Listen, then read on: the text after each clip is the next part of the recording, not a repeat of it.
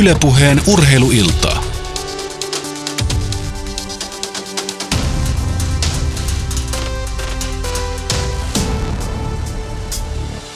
Tervetuloa mukaan vuoden viimeiseen urheiluiltaan ja tänään mennään historiallisissa merkeissä. Suomen kaikkien aikojen 100 urheilijaa. Heidät listattiin tänään Yle Urheilun verkkosivuilla. Sitä listaa voi käydä siellä katsomassa ja tänään urheiluillassa sitten perkataan vähän tuon listauksen tuloksia ja käydään läpi ehkä vähän laajemminkin teemoja suomalaisen urheilun ja historian ympäriltä. Minä olen Jaakko Parkkinen ja isännöin tätä iltaa tuonne kello 20 saakka ja kaksi arvovaltaista herraa on mukanani studiossa. Juha Kanerva, Ilta-Sanomien urheilulehden toimittaja ja tietokirjailija ja myös tämän kuusihenkisen asiantuntijaraadin jäsen. Tervetuloa mukaan lähetykseen. Iso kiitos kutsusta ja raadin jäsenyydestä. Tämä oli merkittävä kansallinen kunniatehtävä. Juhlavuoden kunniaksi nimenomaan. Kyllä, Suomi 100 vuoden merkeissä, kun vuosi lopuilleen menee, niin mukavaa on sitten näitäkin listauksia tehdä. Ja debytointi urheiluillan vieraana. Tässä isännän paikalla olet tainnut istua aika monta kertaa, mutta Jouko Vuolle, Yle Urheilun puolesta asiantuntijaraadin jäsenenä. Joo, en muista, että olisin tällä paikalla istunut. Sun paikalla olen istunut useimmiten, mutta että onpahan nyt sitten tämmöinenkin kokemus. Hyvät herrat, pakko kysyä tässä vaiheessa, kuinka paljon rapaa olette jo saaneet tästä listauksesta? Aamulla laitettiin lista julki. Onko tullut kritiikkiä valinnoista? Yllättävän vähän. Mä oletin vähän kiihkeämpää ja fanaattisempaa palautetta, mutta paljon on tullut korjauksia ja muutosesityksiä ja ehdotuksia ja hyviä sellaisia, koska paljon sellaisia nimiä, joista keskusteltiin, mutta jotka jäivät sitten jossain vaiheessa prosessia sitten vaan tämän sadan listan ulkopuolella. Mutta sellaisia suoranaisia niin kuin täystyrmäyksiä mä en ole silmiini saanut, että ehkä tässä nyt jonkunlainen asiantuntevuus on sitten kuitenkin ollut meidän kuuden ihmisen joukkiossa, koska valtaosin tähän on oltu suht tyytyväisiä. Postilaatikosta ei ole löytynyt mitään epäilyttävää tai mitään muuta? Ei vielä, mutta onhan tässä tietysti toki ihmisillä aikaa sulatella tätä ja katsella tarkemmin vielä. Entä Jouko? No eihän tähän nyt voi suhtautua muuta kuin äärimmäisellä vakavuudella siinä mielessä, että antaa arvostusta sille urheiluhistorialle, mitä Suomessa on. Se on tietysti aika häkellyttävää, että jos satoja olympialaisia kultamitalisteja jää ulkopuolelle, niin kyllähän tämä sekä lajikirjon että monessakin muussa mielessä on laaja kattaus arvostusta näin juhlavuoden kunniaksi. Ja tietysti se on hienoa, että urheilu herättää Suomessa valtavia tunteita ja sitä, että ihmiset kokee asiaa. Mulla on semmoinen, mä pystyn ihan objektiivisen listavaihtoehdon tarjoamaan ihan jokaiselle suomalaiselle ja se menee suurin piirtein näin, että ei muuta kuin kynä käteen ja oma 100 lista ja sitten hienoihin kehyksiin ja seinälle. Ja se on kyllä sekä objektiivisesti että subjektiivisesti aivan oikea, vai kuinka Juha? Että tästähän on kysymys. Niin, eihän tämä todellakaan ole mikään virallinen lista eikä millään lailla oikea lista, koska tämä on tietynlaista puntariin laittoa eri lajien, eri aikakausien ja sitten miksei vielä sukupuoltenkin ja totta kai vielä niin kuin terveiden ja sitten vielä vammaisurheilun välillä. Että tässä on niin paljon erilaisia niin kuin attribuutteja ja pitää on jouduttu miettimään, että niiden niin kuin ikään kuin tasavertainen kohtelu, laittaminen niin kuin samalle skaalalle, niin sehän on käytännössä mahdotonta. Ja pitää ottaa huomioon, että vaikka tämä on Suomen itsenäisyyden 100. juhlavuosi, niin nämä valinnathan eivät rajoitu 100 vuoteen, vaan siellä on sankareita myös itsenäisyyden ajan ulkopuolelta. Otetaan lähetyksen mukaan myös insinööri Jussi Putkonen, joka huolehtii siitä, että äänet kirkkaana helkkyvät tuonne vastaanottimien ääreen. Minkälaisia ajatuksia meidän listaukset herättää squash-miehessä? No kyllähän se herättää ja Olli Tuominen olisi kyllä ehkä kuulunut sille, onko hän nyt 14-kertainen squashin Suomen mestari ja erittäin, onko yksi parhaiten ulkomailla menestynyt suomalainen pallopelaaja yksilölajeissa, mutta ainakin kärkipäässä siellä.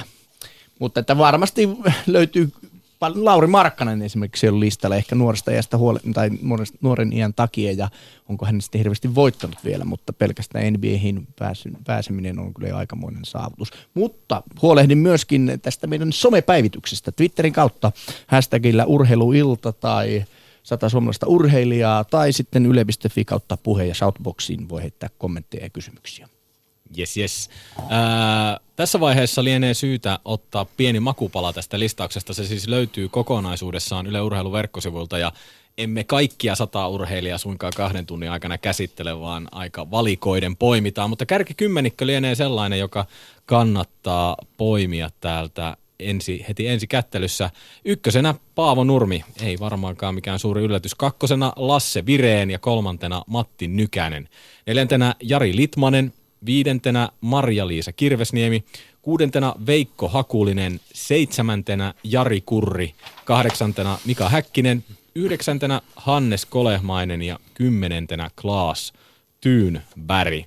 Näin siis kärkikymmenikkö ja ykkösenä nyt sitten tietysti Paavo Nurmi, ei varmaankaan mikään suuri yllätys. Ja ennen kuin mennään keskustelemaan lisää Nurmesta, niin luetellaan vielä meidän asiantuntijaryhmä kokonaisuudessaan, eli Juhan ja Joukon lisäksi mukana olivat urheiluhistorian tutkijat Leena Laine ja Jouko Kokkonen, liiketalousopisto Perhon koulutuspäällikkö ja urheilun hallitusammattilainen Tuuli Merikoski, hallitseva naisten 800 metrin Suomen ennätysnainen muuten, ja STT:n urheilutoimituksen esimies Kaija Yliniemi.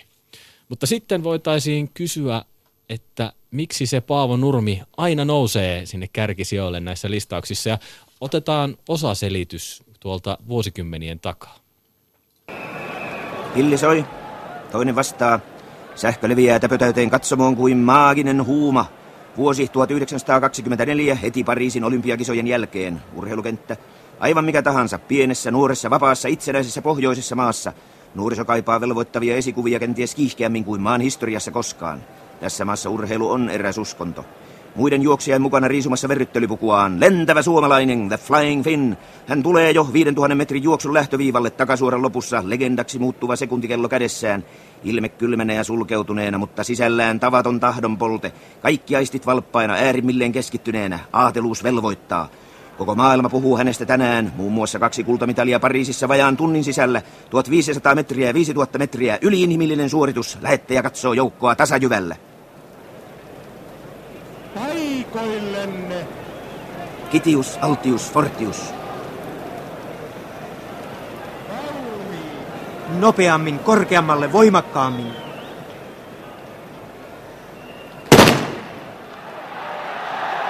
Hän kiitää yhä joukon kärjessä tänäkin päivänä vapaan itsenäisen Suomen ja koko kansainvälisen urheilumaailman ajatuksissa.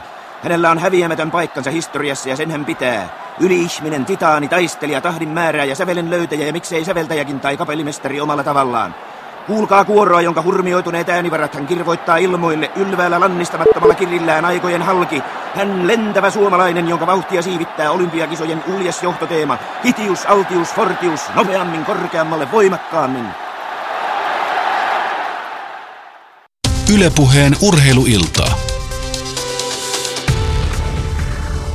Näin kuultiin Paavo Noposen vahvaa julistusta, jos näin voi sanoa. Siinä Paavo Nurmen nimeä ei mainittu, mutta ei varmaan kellekään jäänyt epäselväksi, kenestä puhuttiin. Urheiluillassa tänään siis käydään läpi Suomen 100 parasta urheilijaa listausta. Ykkösenä siellä Paavo Nurmi, 6 hengen asiantuntijaryhmä tämän listauksen teki. Ja Juha Kanerva, Jouko Vuolle täällä studiossa. Pakko kysyä se peruskysymys, miksi Paavo Nurmi on siellä 1? No, siihen liittyy sekä urheilullisia ansioita, että siihen liittyy myös poliittisia ansioita, maanpuolustuksellisia ansioita, koska Paavo Nurmen hahmoa ja hänen menestystarinaansa siltä sotien väliseltä ajalta käytettiin vahvasti myös noin niin kuin reklaamitarkoituksessa sitten talvisodan aikana ja myös jatkosodan aikana, muun muassa varainkeruussa Amerikassa ja ennen kaikkea talvisodan aikana lanseerattiin käsitys siitä, että Suomi juostiin maailman kartalle. Toki me tiedetään, että Hannes Kolehmainen oli se, jonka nimiin se ikään kuin merkittiin ja joka oli tämä ensimmäinen suuri voittaja, ensimmäinen olympiavoittaja, mutta hänen seuraajansa Paavo Nurmi oli sitten vielä suurempi mitalirohmu ja keräsi tosiaan valtavan saaliin olympiakisoista. Ja hänestä tuli sitten se keulakuva, jonka katsottiin ilmentävän suomalaista sisua, suomalaista taistelutahtoa ja suomalaista isänmaallista henkeä. Vaikka Nurmi ei kaikkea tätä itse allekirjoittanut, mutta joka tapauksessa hänestä tehtiin tämmöinen koko itsenäisen Suomen symboli. Niin, ja sitten tietysti voisi löytää raadollisenkin lähestymiskulman Paavo Nurmeen, että hänhän niin kuin selkeästi näin jälkikäteen katsottuna erityisesti niin toi sen, että urheilu voi olla ammatti. Urheilulla on oikeus ansaita se työ, jonka hän teki harjoitellessaan, niin siitä oli oikeus saada korvaus. Että hänhän on tavallaan niin kuin ensimmäinen tai ainakin tietyllä tavalla ensimmäisiä semmoisia selkeästi moderneja urheilijoita yhtä lailla, kun tietysti tulee mieleen sitten joku Eero Mäntyranta, joka lähtee liikkeelle siitä, että ei sieltä 4x4-metrisestä mökistä kovin montaa muuta vaihtoehtoa ollut kuin urheilemalla päästä ja saada parempi työpaikka ja sitä kautta parempi elämä tai sitten siirtyä metsätöihin, mutta että tämä on niin kuin toinen puoli Nurmea, mutta onhan hänen aikakautenaan hän oli ylivoimainen, niin kuin nyt 9 olympiakultaa. Et tietysti, että jos ei Suomen parhaaksi urheilijaksi pääse 9 olympiakullalla, niin sitten täytyy olla kyllä aika kovaa, ei mitä sanoo Jaakko. Se on ihan totta. Näitä saavutuksia, niitä varmaan tosiaan kaikki ne tietää, maailmanennätyksiä, vinopinoja ja rikottuja sellaisia oikeastaan ympäri maailmaa. Tässä vaiheessa voitaisiin ottaa vielä yksi näkökulma Paavo Nurmeen. Meillä on puhelimen päässä kirjailija, kriitikko ja kirjallisuusjulkaisu Parnasson vastaava tuottaja Karo Hämäläinen. Tervetuloa mukaan lähetykseen. Kiitos ja hyvää iltaa. Mä kerroin sulle tuossa viikonvaihteessa vähän etukäteen, kun pyysin sua mukaan lähetykseen, että Paavo Nurmi on meidän listalla ykkösenä ja sun reaktio oli sellainen spontaani yes. Ja sitten se selittää, että mistä tämä kumpusi tämä reaktio.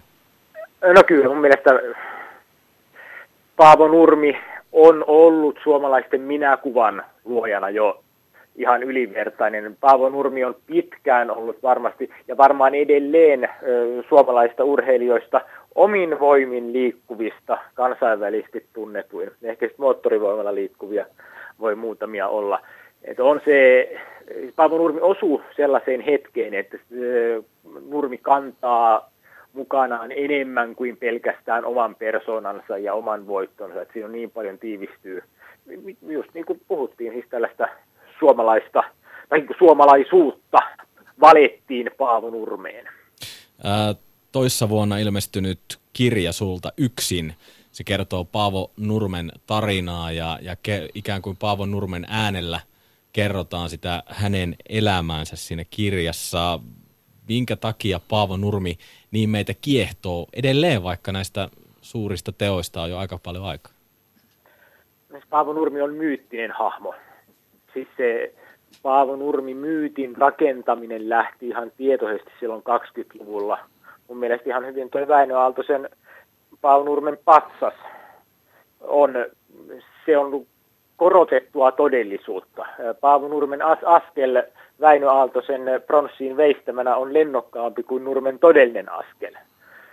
Siis Väinö Aaltonen teki Paavo Nurmesta kreikkalaisen jumalan kansakunnan keulahahmoksi ja Paavo Nurmi omalla persoonallaan hyvin ruokki tätä myyttiä, jota paitsi siis Väinö Aaltonen, niin myös 20-luvun loistavat urheilureporterit oikein filosäkein kirjoittivat. Eli siis Paavo Nurmesta koko ajan tehtiin hahmoa, suurta hahmoa. Ja mä luulen, että Nurmi, vaikka sille julkisesti suhtautuikin julkisuuteen vähän tällä, että no väliäkös tuolla, niin piti siitä ja omilla tekemisillään myös ruokki sitä sellaista myyttistä mainetta. Niin, tuossa yksin kirjassa tavallaan hahmottuu sellainen kuva sellaisesta ehkä vähän äkäisestä perfektionistista, joka ei oikein tyydy mihinkään ja pelkää sitä hetkeä, kun hänet voitetaan. Miten sä lähdit rakentamaan Nurmen persoonaa? No joo, siis myytin päälle totta kai. Mutta niin, kyllä musta tuntuu, että kaikki lähteet, joita käytin, niin kyllä ne loppujen lopuksi yllättävän paljon sitten tukivat sitä kuvaa Nurmesta miehenä, joka ei niinkään rakastanut voittoa, vaan pelkäsi tappiota. Ja teki kaikkensa välttääkseen häviämisen niin urheiluuralla kuin myöhemmin liike-elämässä. Niin paljon Paavo Nurmi liike-elämässä vihasi tappiota, että jäi rikkaanakin köyhäksi. Eli siis keskittyi kiinteistöihin toisella tavalla. Bisneksensä tekemällä hän olisi voinut olla vielä paljon rikkaampi. Jos hän olisi juossut toisella tavalla, niin maailmanennätykset olisi rikottu, no vasta vuosia myöhemmin, mutta rikottu kuitenkin. Että sieltä niin kuin tuli paljon sitä tukea tälle myytille, joka on elänyt. Toki sitten niin kuin vähän muutakin, että siis myöhempinä liikemiesvuosinaan niin pienessä piirissä ilmeisesti Nurmi oli ihan jollain tapaa seurallinenkin, mutta sitten taas myytti ja romaani vaatii vähän omaa silottelua. Niinpä, aivan. Siinä kirjassa tuossa puhuitkin jo tuosta Aaltosen veistoksesta. Nurmi Aaltoselle toteaa, että tuo en ole minä tai että juoksu on tuossa kuvattu väärin ja sitten perusteluna on juuri tämä kreikkalaisen jumaluuden kuvaaminen. Miten sä näet sen, että tavallaan kuinka kaukana se myyttinen Nurmi, jota mekin tässä ehkä jossain määrin ihaillaan vielä, kun me näitä listoja tehdään, niin missä määrin hän on se todellinen Paavo Nurmi? Paavo Nurmi on antanut ainekset, joista me kaikki on muovattu se kuva. Ja kyllä mä uskon, että se aika näköinen on riittävän näköinen, että me saadaan pitää satumme. No, kun puhutaan satuolennosta, niin voiko Paavo Nurmea koskaan ohittaa? Voiko tulla sellainen aika, missä me atetaan Paavo Nurmi vaikkapa sijalle 5 ja nousee uusia sankareita? Vai ollaanko menty jostain, onko se tavallaan se Suomen alkutaival niin ohittamaton paikka, että siitä ei päästä yli? Niin mä luulen, siis ihan puhtaasti sellaisen niin kuin saavutuksilla voi olla vaikea. Totta kai, koska silloin 20-luvulla kilpailu oli, tai ei ollut niin kireää. Muut eivät tehneet amatööriurheilua ammattilaisesti kuin Paavo Nurmi ja muutamat muut. Ja siis niin kuin totta kai oli ikään kuin helpompi saavuttaa olympiakultaa ja maailmanennätyksiä laajalla skaalalla. Et siinä mielessä ihan näiden niin kuin kovia numeroja vasten voi olla vaikea ensinnäkään löytää ketään. Ja toinen, niin kyllähän se Paavo Nurmi tosiaan on ollut meidän kansakunnan jollain tapaa kannatteleva voima on sieltä 20-luvulta, en tiedä miten sitten Vireen tuossa 70-luvulla muuttuko meidän kansakunnan minäkuva just niin kuin, että kaadutaan ja juostaan siitä huolimatta maailmanennätys, mitä nyt itse asiassa samalla tavalla kuin näitä myyttejä käytetään. Nythän Steven Elopin puheenkirjoittaja, kun Elop oli Nokian toimitusjohtaja, niin käytti tätä Vireen myyttiä. Eli kyllä nämä myytit elää vahvassa. Niin, siis otettiinko me kansakuntana kuvaa siitä, entä sitten 80-luvulla Matti Nykäsestä ja viimeistään sitten tietenkin 95 jääkiekon maailmanmestaruus muutti meidän käsityksen. Emme ole yksinäisiä puurtajia, jotka säntillisesti ja säästeliästi töitä tehden vain yksin täydellisyyteen pyrkien saavuttaa jotain suurta, vaan nyt me ollaankin tiimipelaajia, jotka hoidetaan tälle sujuvasti ja globaalisti ja kansainvälisesti nämä hommat himaan. Hyviä pointteja. Me jatketaan keskustelua studiossa niistä. Kiitoksia Karo Hämäläinen haastattelusta. Kiitti paljon. Yle Puheen urheiluiltaa. Urheiluiltaa vedetään. Jaakko Parkkinen studio isäntänä, Juha Kanerva ja Jouko Vuolle vieraina. Aika mielenkiintoinen pointti tavallaan toi jotenkin Nurmen kaksijakoisuus. Hän on toisaalta satuolento, mutta toisaalta sellainen, joka ruokki itse sitä omaa asemaansa. Ja sitten toki on nämä kylmät numerot osoittaa siihen rinnalle. Mitä mieltä te olette siitä, että voiko Nurmea koskaan ohittaa? No siis totta kai Nurmen voi ohittaa. ottaa ja varmasti Nurmi jossain vaiheessa ohitetaan, että niinhän aina käy siis. Voiko 100 metrin maailmanennätystä rikkoa? Kyllä sen voi rikkoa. Voiko mitään muuta tapahtua? Voiko suomalainen pelata NBA:ssa? Kyllä voi. Voiko Suomi voittaa jääkiekko MM-maailmanmestaruuden? Kyllä Suomi tulee muuten pelaamaan jalkapalloarvokisoissakin jossain vaiheessa. Et niin kuin, miksi ei? Saa laittaa talteen. Nyt tuli kova. No, tämä on otsikkotaso. Mä ainakin hämmästyn kyllä, mutta no. No siis... Ei jäädä. Mutta siis Nurmeenhan liittyy tietysti se, että Nurmihan oli siis ensiksikin A, hän ymmärsi sen, että tällä voi rikastua. B, hän teki tietoisesti itsestään sellaisen brändin. Kyllä niin kuin Kimi Räikkösen brändissä ja Nurmin brändissä on samantyyppisiä. Sitten se ajankohta, mihin Nurmi tulee. Et itsenäisen Suomen, niin sanotusti itsenäisen Suomen alkutaipaleella. Ja sitten tulee sotavuodet ja Nurmen brändiä vahvistaa tietysti erityisesti sitten vielä vuosi 1952, kun Paavo Nurmi juoksee omien olympiakisojen viestin tuojana stadionille, olkoonkin, että Hannes Kolehmainen sitten tulen ylhäällä sytyttää, mikä tietysti on mielenkiintoinen yksityiskohta, mutta niin kuin kaikki tämä, että se ajanjakso, jossa Paavo Nurmi on vaikuttanut, kyllähän se lumipukuinen englantia puhuva Yhdysvalloissakin, niin, ja sitten tämä hänen brändinsä ja rikkautensa ja kaikki muu, niin onhan se nyt semmoinen todella niin kuin tarina. Ja vielä tämä, että miksi Paavo Nurmi on niin suosittu ja miksi hän on ollut niin suosittu koko kansan parissa liittyy tietysti osin hänen lähtökohtiinsa. Hän oli aika köyhästä perheestä, vielä yksin jäi, isä kuoli, kun hän oli 12-vuotias, joutui ikään kuin elättämään perheensäkin jo nuorella iällä. Ja sitten vielä hänen tämmöinen tietty jukuripäisyytensä, johon liittyy tämä Joukon mainitseva modernius sitten monella tapaa. Että hän muun muassa ei vannonut sotilasvalaa, hän ei pokkuroinut Suomen valtakunnan urheiluliiton tai Suomen voimistelujen urheiluliiton, kuten SVO:n nimi silloin kuului, urheilujaoston johtomiehiä, vaan teki omia ratkaisuja, jättäytyi muun muassa Turun satamassa pois laivasta eikä lähtenyt Ruotsiotteluun, koska ei saanut juosta niitä matkoja, joita olisi halunnut. Työväenurheilija porvariseurassa. No, hän harjoitteli, asuessaan Helsingissä, niin hän harjoitteli TOL:n urheilijoiden kanssa, koska koki ikään kuin sen leirin omakseen, eikä näitä porvarillisia urheilijoita. Hän oli todellakin tämmöinen niin kuin omien valintojen rohkea suorittaja. Ja totta kai niin kuin, tämä kansainvälinen kilpailujen kiertäminen, hän ei epäröinyt lähteä maailmalle kilpailemaan Puolaan, Saksaan, Britanniaan, Hollantiin, puhumattakaan sitten Pohjois-Amerikan kiertueesta, joka oli todellinen tapaus.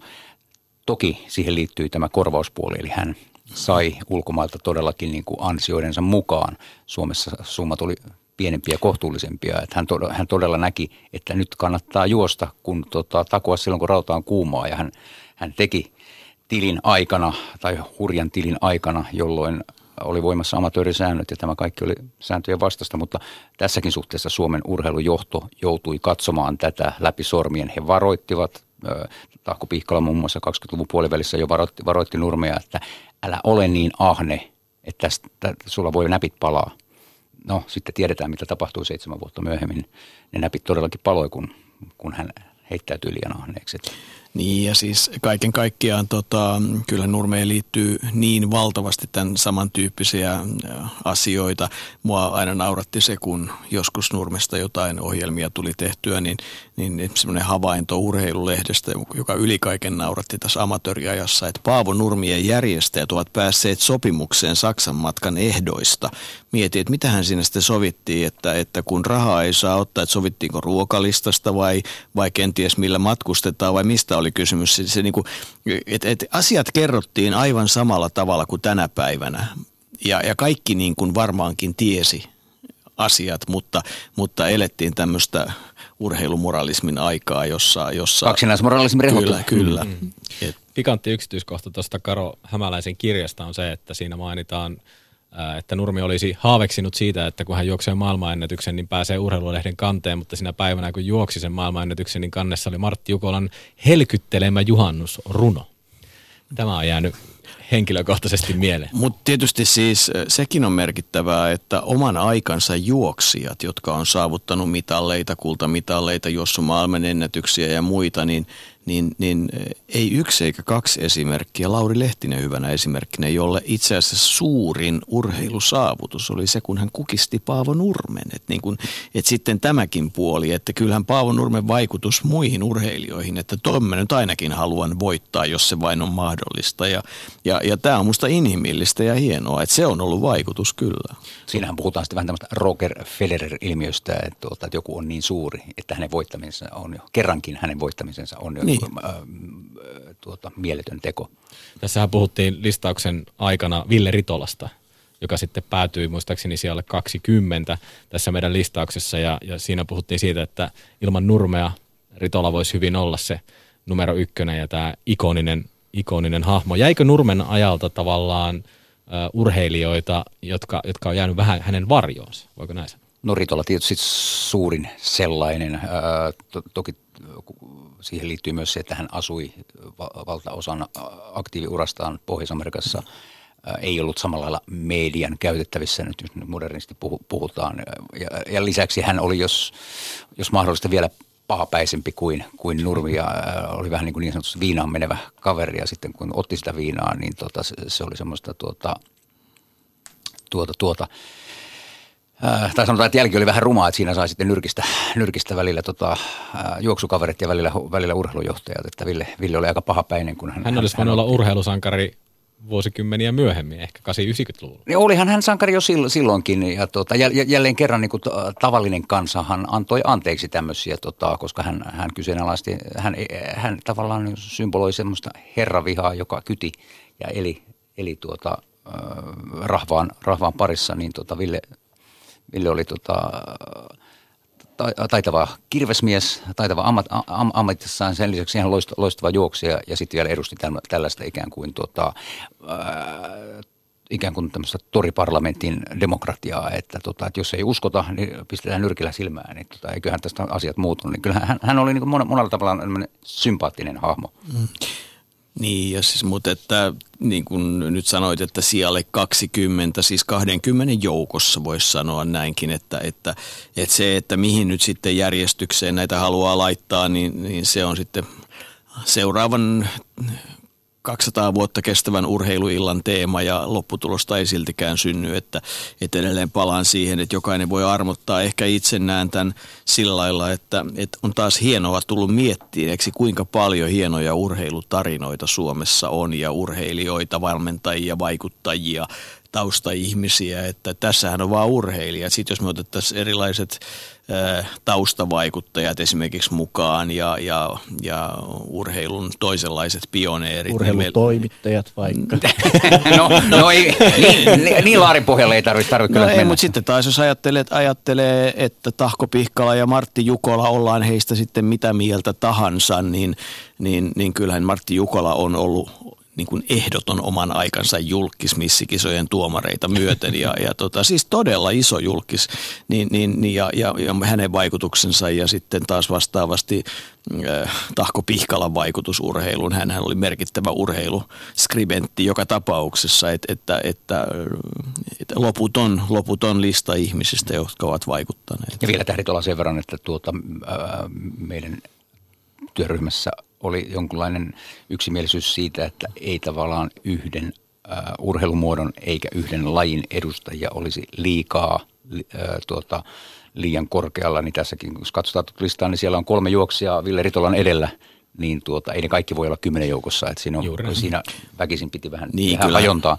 Kyllä varmaan niin kuin jokainen mielessäänkin mietti sitä, että nyt pannaan jalkapalloilijat ranking ja yleisurheilijat ranking ja painijat ranking ja jääkiekkoilijat ranking ja sitten katsotaan, että kenet kukakin laittaa mielessään ykköseksi näistä ja valitse nyt sitten Teemu Selänteen tai Jari Kurrin tai monen muun välillä, niin eihän se nyt tietenkään mikään objektiivinen valinta tietysti missään mitassa ole. Et sehän on suurta tunnetta niin kuin yleensä kaikki nämä, mutta molempien tarina on hieno. Näin, ollaan saatu paketoitua ehkä Paavo Nurmen tarina kattavasti tämän meidän kärkipään osalta. Sitten on ehkä aika vaihtaa sukupuolta.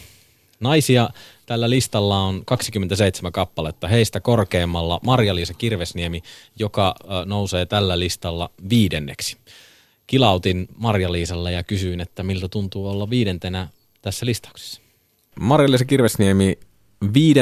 Suomen kaikkien aikojen urheilijoiden listalla ja olet ainoa nainen 20 joukossa, niin mitä ajattelet tästä valinnasta? No hupsista kyllä. No, monenlaisia listoja tietysti aina tulee, mutta onhan tämä näin pitkän uran jälkeen hieno arvostus ja sellainen kunnia-asia, että tuollainen lista on valittu ja siellä on niinku naisten keulilla. Niin, miten sä itse arvostat ja arvotat tällaisia listauksia ja valintoja? No ilman muuta minä arvostan, mutta se on aina niinku itsellä sellainen vaikea, että tietää, kyllä minä nyt itse ymmärrän ja tiedän, että pitkä ura ja menestyksekäs ura loppupeleissä oli, mutta toisaalta kaikesta huolimatta on kunniakasta lopettaa melkein huipulla, että et sain kuudensista olympiakisoista vielä 2 henkilökohtaista pronssipitalia, ne olisi se voinut olla vielä arvokkaampi se huipennus, mutta hyvä niin. Kyllä se silti aikamoinen suoritus on. Totta kai elämässä on paljon tullut urheiluuran jälkeenkin asioita. Miten se urheiluura nykypäivänä näkyy tällaisten satunnaisten puhelujen lisäksi? Kuinka paljon se edelleen on sun elämässä läsnä? No kyllä se on ja pysyy aina, että tietenkin on sellainen penkkiurheilija ja seuraan ja jotenkin aina tullut sellainen niinku, ehkä se on oman uran kautta, kun tuli niitä vastoinkäymisiä ja sellaisia epäonnistumisia ja sellaisia, niin aina niinku, minä entistä enempi nautin sellaisesta, että on mennyt huonosti ja sitten jaksaa sieltä vastoinkäymisten kautta nousta menestymään ja se sellainen, että minä omasta mielestä ainakaan minä niinku tiedän menestyksen ja onnistumiset ja kaikki, mutta minä en ole niinku halunnut silleen ainakaan omasta mielestä väärällä tavalla tulla julkisuuteen, enkä sellaista, että minä, että ei silleen minä ole sitä menestystäkään saavuttanut, että maltilla ja sitkeydellä ja välillä joutuu pysähtymään monta kertaa. No hiihto tuntuu edelleen olevan iso laji suomalaisille. Se varmaan näkyy esimerkiksi siinä, miten Iivo Niskasen tai sitten taas Krista Pärmäkosken meidän huippuhiihtäjiä, miten tarkkaan heitä seurataan ja miten suosittuja urheilijoita ne he ovat. Ajat on muuttunut aika paljon. Nykyään on erilainen aika kuin silloin, kun sä niitit menestystä, mutta onko sulla jotain ajatuksia siitä, miksi se hiihto on pysynyt jotenkin tärkeänä lajina suomalaisille?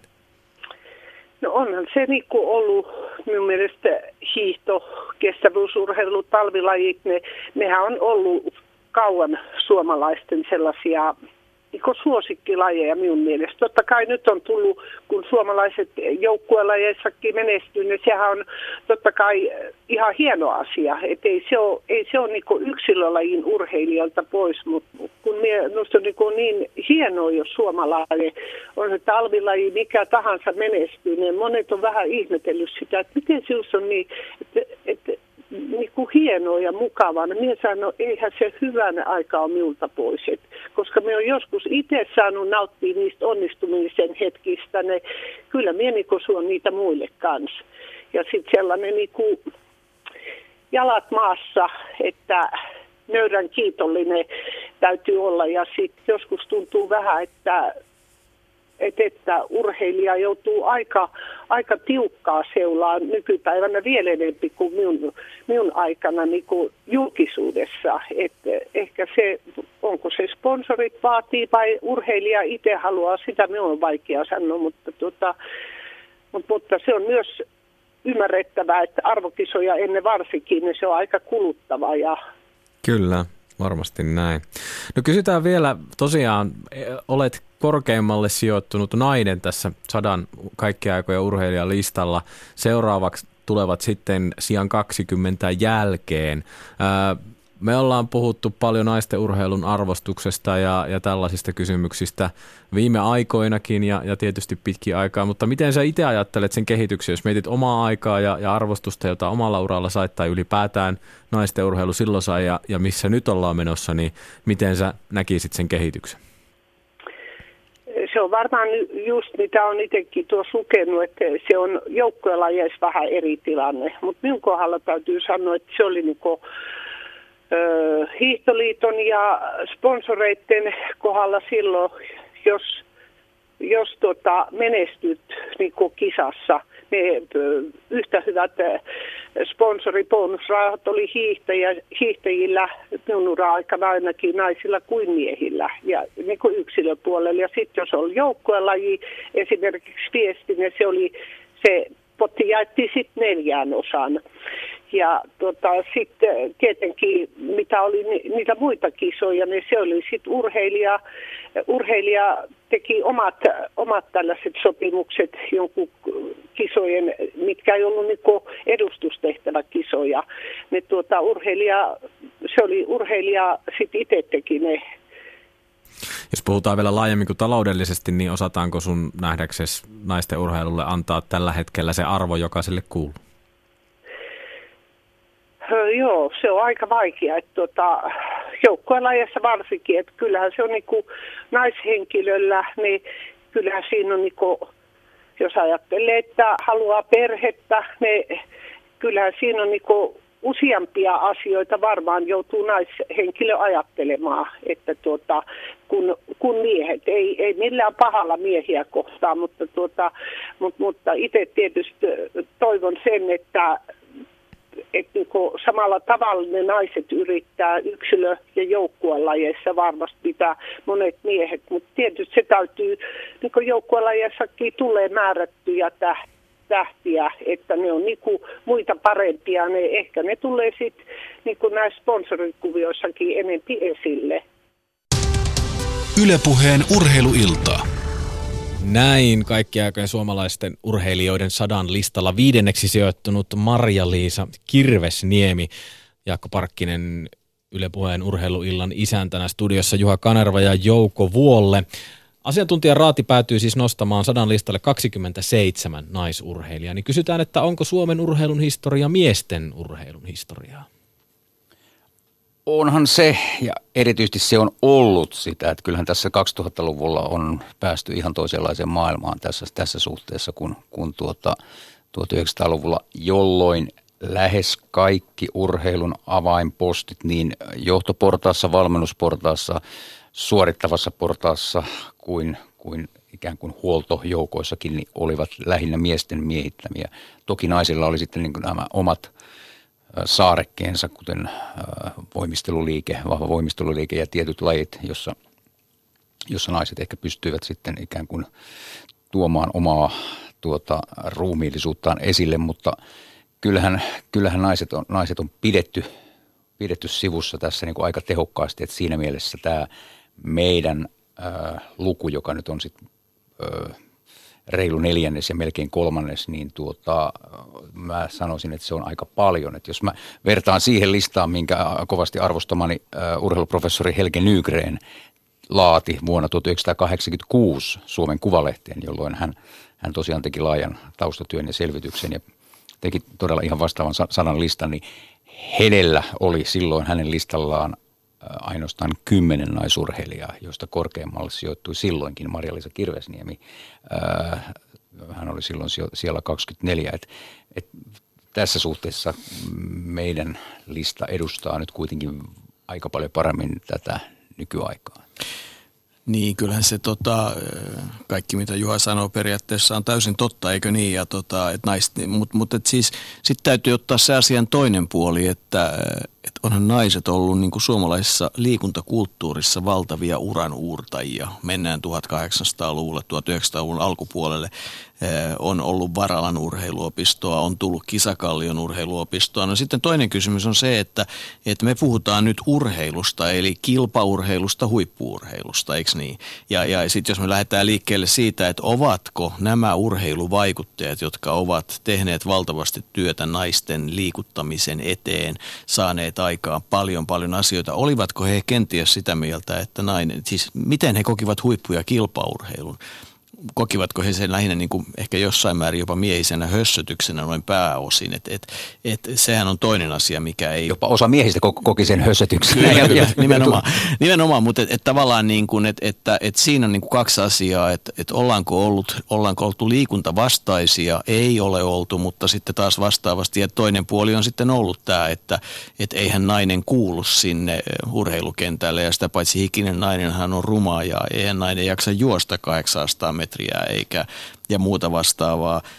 No sitten tietysti tulee tämmöisiä ajankohtia, että kyllä varmasti niin kuin sota-aika, jolloin naiset miesten ollessa rintamalla paukuttelemassa pyssyjään, naiset hoitivat kotirintamaa, niin varmaan sen jälkeinen kehitys on sitten mennyt siihen suuntaan, että kun ne naiset hoiti sen yhteiskunnan ja kaikki sen tehtävät, niin kyllähän ne sitten varmaan toisella tavalla tuli tämmöinen tasa-arvo myös. Ja nyt ollaan sitten menossa siihen suuntaan, että viimeisten vuosikymmenten aikanahan noin lakonisesti voisi kysyä, että valitaanko joskus vielä paras miesurheilija, kun päästiin tästä naisurheilijan valinnasta eroon, niin kyllähän 10 parhaan lista on aika julman näköinen noin miesnäkökulmasta. Eli naiset ovat tulleet ryminällä nimenomaan yksilölajeihin ja vahvasti ja menestystä on tullut.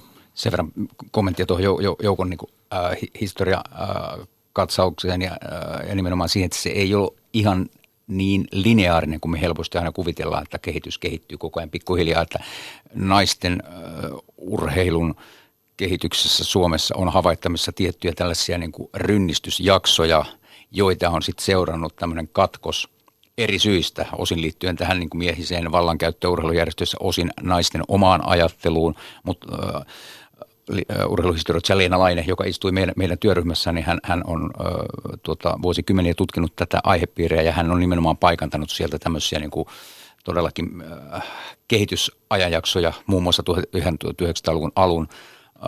Ja todellakin tämän sodan jälkeisen ajan, niin kuin joku tässä mainitsit, mutta sitten valitettavasti niitä on yleensä seurannut tämmöinen ikään kuin pimeä vuosikymmen tai jopa 20 vuotta, jolloin on sitten taas taannuttu ja jouduttu ikään kuin vähän aloittamaan alusta ja taannuttu sen takia, että ei ole syntynyt semmoista samanlaista perinnettä äidiltä tyttärelle kuin miesten puolellaan urheiluseuratoiminnassa tai urheilijauratoiminnassa isältä pojalle. Et meillä on klassisia esimerkkejä, meillä on Järvisen sukua, meillä on monta muuta tämmöistä linnaketta, jossa on niin kuin 2 polvessa, jopa 3 tai 4 polvessa urheiltu ja se ikään kuin hiljainen tieto on siirtynyt eteenpäin. Naisten puolella näitä esimerkkejä on huomattavan paljon vähemmän, mutta sielläkin niitä tietysti on ja tulevaisuudessa on entistä enemmän, mutta kyllä jos katsotaan just esimerkiksi joukkuelajeja, niin Jari Litmanen, joka nyt sitten rankattiin joukkueurheilijoista ykköseksi ja tietysti aivan aiheesta erinomainen urheilija, niin siellä tulee toinen polvi. No sitten ruvetaan katsomaan vaikka nyt sitten tätä niin kutsuttua susijengiä, eli miesten koripallomaajoukkuetta ja katsomaan, että kuinka moni niistä on toisen polven koripalloilijoita tavalla jos toisella, niin onhan se huima prosentti, että kyllä tällä on iso merkitys, sillä on merkitys lajivalinnan kannalta ja sitten tradition kannalta ja siitä kasvamisen kannalta ja tätä todella ei ole, mutta kyllähän tosiasia on myös se, että kyllähän niin kuin kansainvälinen olympiakomiteakin nyt on vähitellen päässyt siihen tilanteeseen, että esimerkiksi olympiakisoissa aletaan olla tasa-arvoisessa asemassa noin lajikirjon ja osallistujamäärien osalta. Että koetapas saada laji olympiakisoihin tänä päivänä, joka olisi esimerkiksi 8 sarjaa miehille ja 2 sarjaa naisille, niin ei mene läpi. Että kaikki tämmöinen tapahtuu ajan mittaan, hyvin hitaasti. Tässä tulisi pari päivää sitten kuluneeksi 70 vuotta paroni de Coubertinin kuolemasta. Hänhän ilmoitti aikanaan, että naiset olympiakisoihin vain kuolleen ruumiini yli. Toki sinne elävän ruumiinkin yli muutama tennispelaaja ja jopa yleisurheilija hiipi, kun paroni vanheni eikä pystynyt enää ikään kuin miekkailemaan vastaan, mutta hän edusti 1800-luvun aristokratista miehistä ihannetta, jonka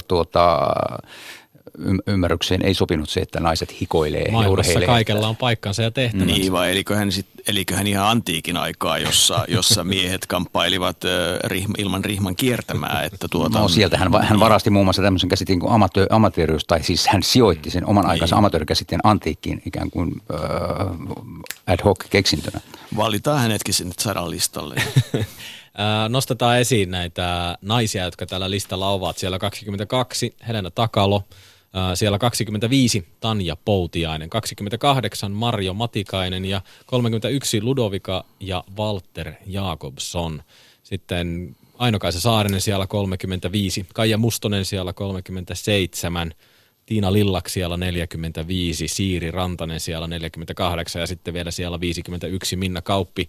Lista jatkuu ja tosiaan 27 naista siellä yhteensä on, mutta jos vielä sen verran heitän ikään kuin vähän tuolla, mistä puhuttiin ekalla puolituntisella, kun Suomea on juostu maailmankartalla ja miehet ovat puolustaneet suomalaista kunniaa ja Leijona ry kaukalossa ja mitäs kaikkea näitä sotavertauksia onkaan, niin mikä on se naisten rooli urheilussa ja tavallaan niin kuin miten heidän kautta, onko tämä semmoinen kansallistunne niin kuin heidän urheilussaan samalla lailla mukana, eletäänkö me heidän kauttaan, no varmaan ainakin Marja-Liisan kautta tai näiden perinteisempien lajien kautta, mitä mieltä te olette? No jos nyt mietitään sitä, miten tiedotusvälineet on aikanaan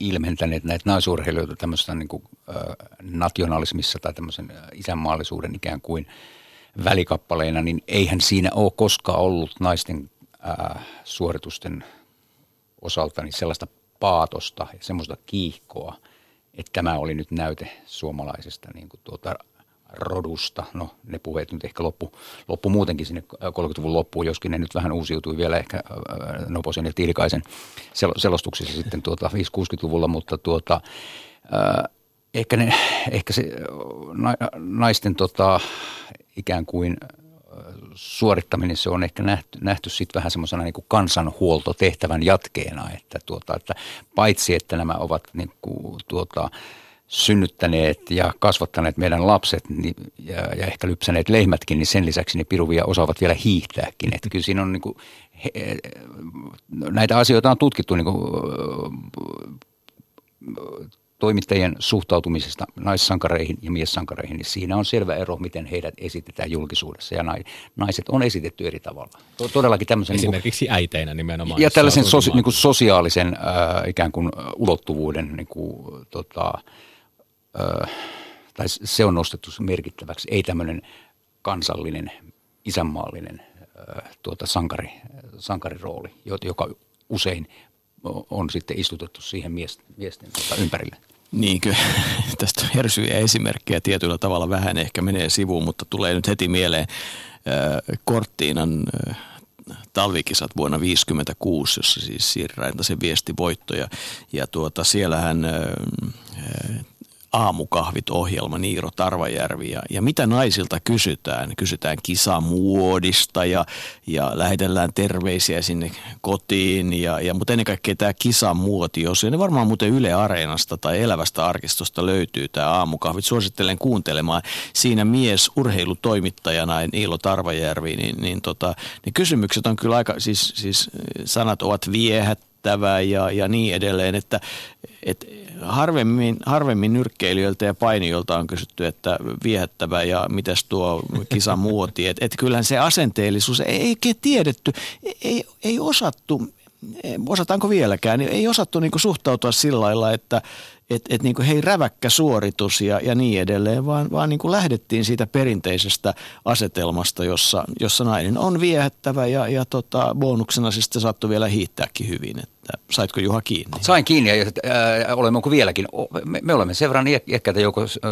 Sinä olet niin nuori mies, että edustamme sitä polvea, joka on kasvanut vielä tämän kulttuurin ympärillä. Ei ehkä ole omaksuttu ihan kaikkea sitä onneksi, mutta kyllähän me vielä kannamme sisässä tätä niin kuin aika vankkaa sukupuoliauttelua. Eikä tämä välttämättä ole ikäkysymys, koska Enni Rukajärven kanssa, kun juteltiin siitä, että mitä esimerkiksi naisten ja miesten lumilautailun erot on olleet, niin vasta nyt naiset laskee samoja ratoja kuin miehet slopestylissa ja näin poispäin. Ja syyt on ollut se, että ei naiset uskalla laskea tällaista rataa, että tämä on liian rankka niille ja näin poispäin. Ja sitten pikkuhiljaa ollaan kypsytty siihen ajatukseen, että ehkä ne sittenkin pystyy hoitamaan sen homman. Mutta tässä on muuten iso, että siis yksilölajeissa naisurheilija menestyy ja alkaa olla urheilija. Siis se on niinku semmoinen muutos, mikä on selvästi tapahtunut ja silloin ennen Rukajärvenkään ei enää tarvitse olla siellä kaunis, niin kuin hän itse sanoo.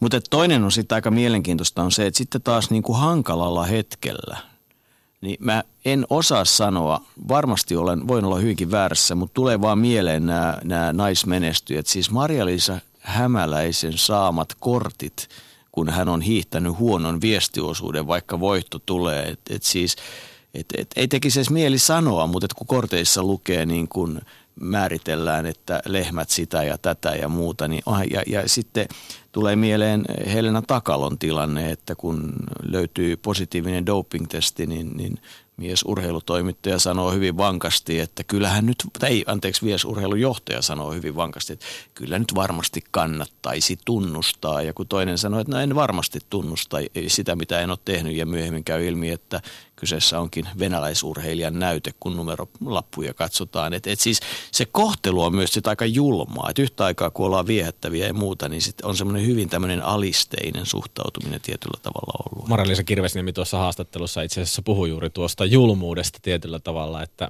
silloin kun menestyi, niin kohtelu saattoi olla julmaa ja sitten jos ei menestynyt, niin se oli erityisen julmaa, että se on ollut aikanaan varmasti aika rujoa. Mä haluaisin nostaa tästä meidän listalta esiin sellaisen nimen, joka ainakin henkilökohtaisesti oli mulle täysin uusi, kun näitä 6 asiantuntijan henkilökohtaisesti laatimia listoja kävin läpi ja yritin yhdistää niistä jonkinnäköistä kompromissia, joka sitten myöhemmin sitten asiantuntijoiden kesken jalostui siihen muotoon, mikä se on nyt. Siellä 90 on Nadia Frank. Ja kumpi haluaa kertoa meille, kenestä on kysymys?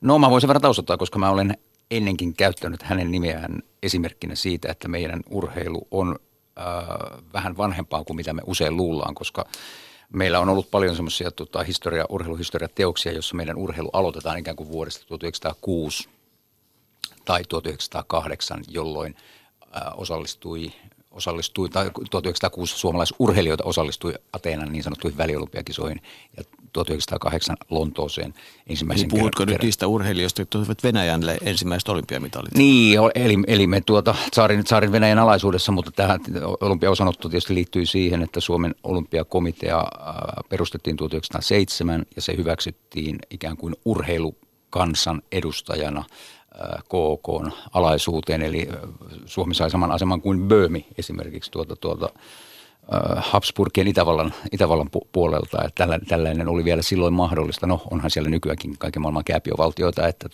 siinä näy kauhean paljon kummosempaa, mutta tämä kyseinen Nadia Frank edusti 1800-luvun urheilua, jolloin tietenkään ei ollut samalla tavalla arvokisoja eikä urheilu ollut sillä lailla etabloitunutta kuin se on nykyään tai se oli sitten jo ehkä itsenäisen Suomen aikana, mutta hän oli omassa lajissaan eli taitoluistelussa Pohjois-Euroopan paras ja näytti kelpaavan Etelä-Euroopassakin, Keski-Euroopassakin, että hän oli oman lajinsa taituri, jota tultiin katsomaan tuhansin joukoin. Euroopassa oli jo siihen aikaan runsaasti jäähalleja. Ensimmäinen valmistui Lontooseen 1895 ja sitä seurasi nopea jäähallien tai jääpalatsien, niin kuin niitä silloin kutsuttiin, rakennusbuumi. Ja suomalainen Nadia Frank oli yksi valovoimaisempia tähtiä niissä ammattilaiskilpailuissa, joita siellä järjestettiin. Eli mä en ainakaan löytänyt ketään muuta suomalaista ammattiurheilijaa, joka olisi edeltänyt Nadia Frankia. Että tietyllä lailla meillä on niin kuin naispioneeri tässä suhteessa. Hän elätti itsensä urheilemalla. Toki hän oli leski, suht varakas leski, että ei häneltä nyt niin kuin ruokapöydästä loppunut, vaikkei hän sijoittunut 3 parhaan joukkoon, mutta joka tapauksessa hän oli niin kuin todellakin niin kuin oman aikansa pioneeri ja edustaa tässä meidän listalla nyt sitten 1800-luvun urheilua. Ja ihan samantyyppinen ilmiö on tietysti siis se, että kyllä ne ensimmäiset hiihtokilpailut, niin rahapalkintoja niissä oli ja ensimmäiset erilaiset kilpailut, joita käytiin, milloin noustiin öljyttyyn puupaaluun, joka päällä oli joko rahaa tai kenties kinkku. Sama asia kaikesta huolimatta lähtökohtaisesti. Mutta sitten tietysti paini, joka on ollut siis valtava menestyslaji Suomelle 100 vuoden ajan ja ylikin, niin kyllähän samanlainen ilmiöhän sieltä löytyy. Eli sinne sirkuspainijat, ammattipainijat, joiden näytöksiä käytiin katsovassa, niin nehän on ollut hirvittävä inspiraation kohde sitten nuorille ja sitä kautta ovat tulleet sitten painin pariin. Että tämä tämmöinen niin kuin ammattiurheilun, sirkusurheilun ja näytösten vaikutus on ollut tietysti sen maailman, siinä maailmanajassa ihan uskomaton, kun ajatellaan, että ihan valtavasti Netflixejä ei ollut.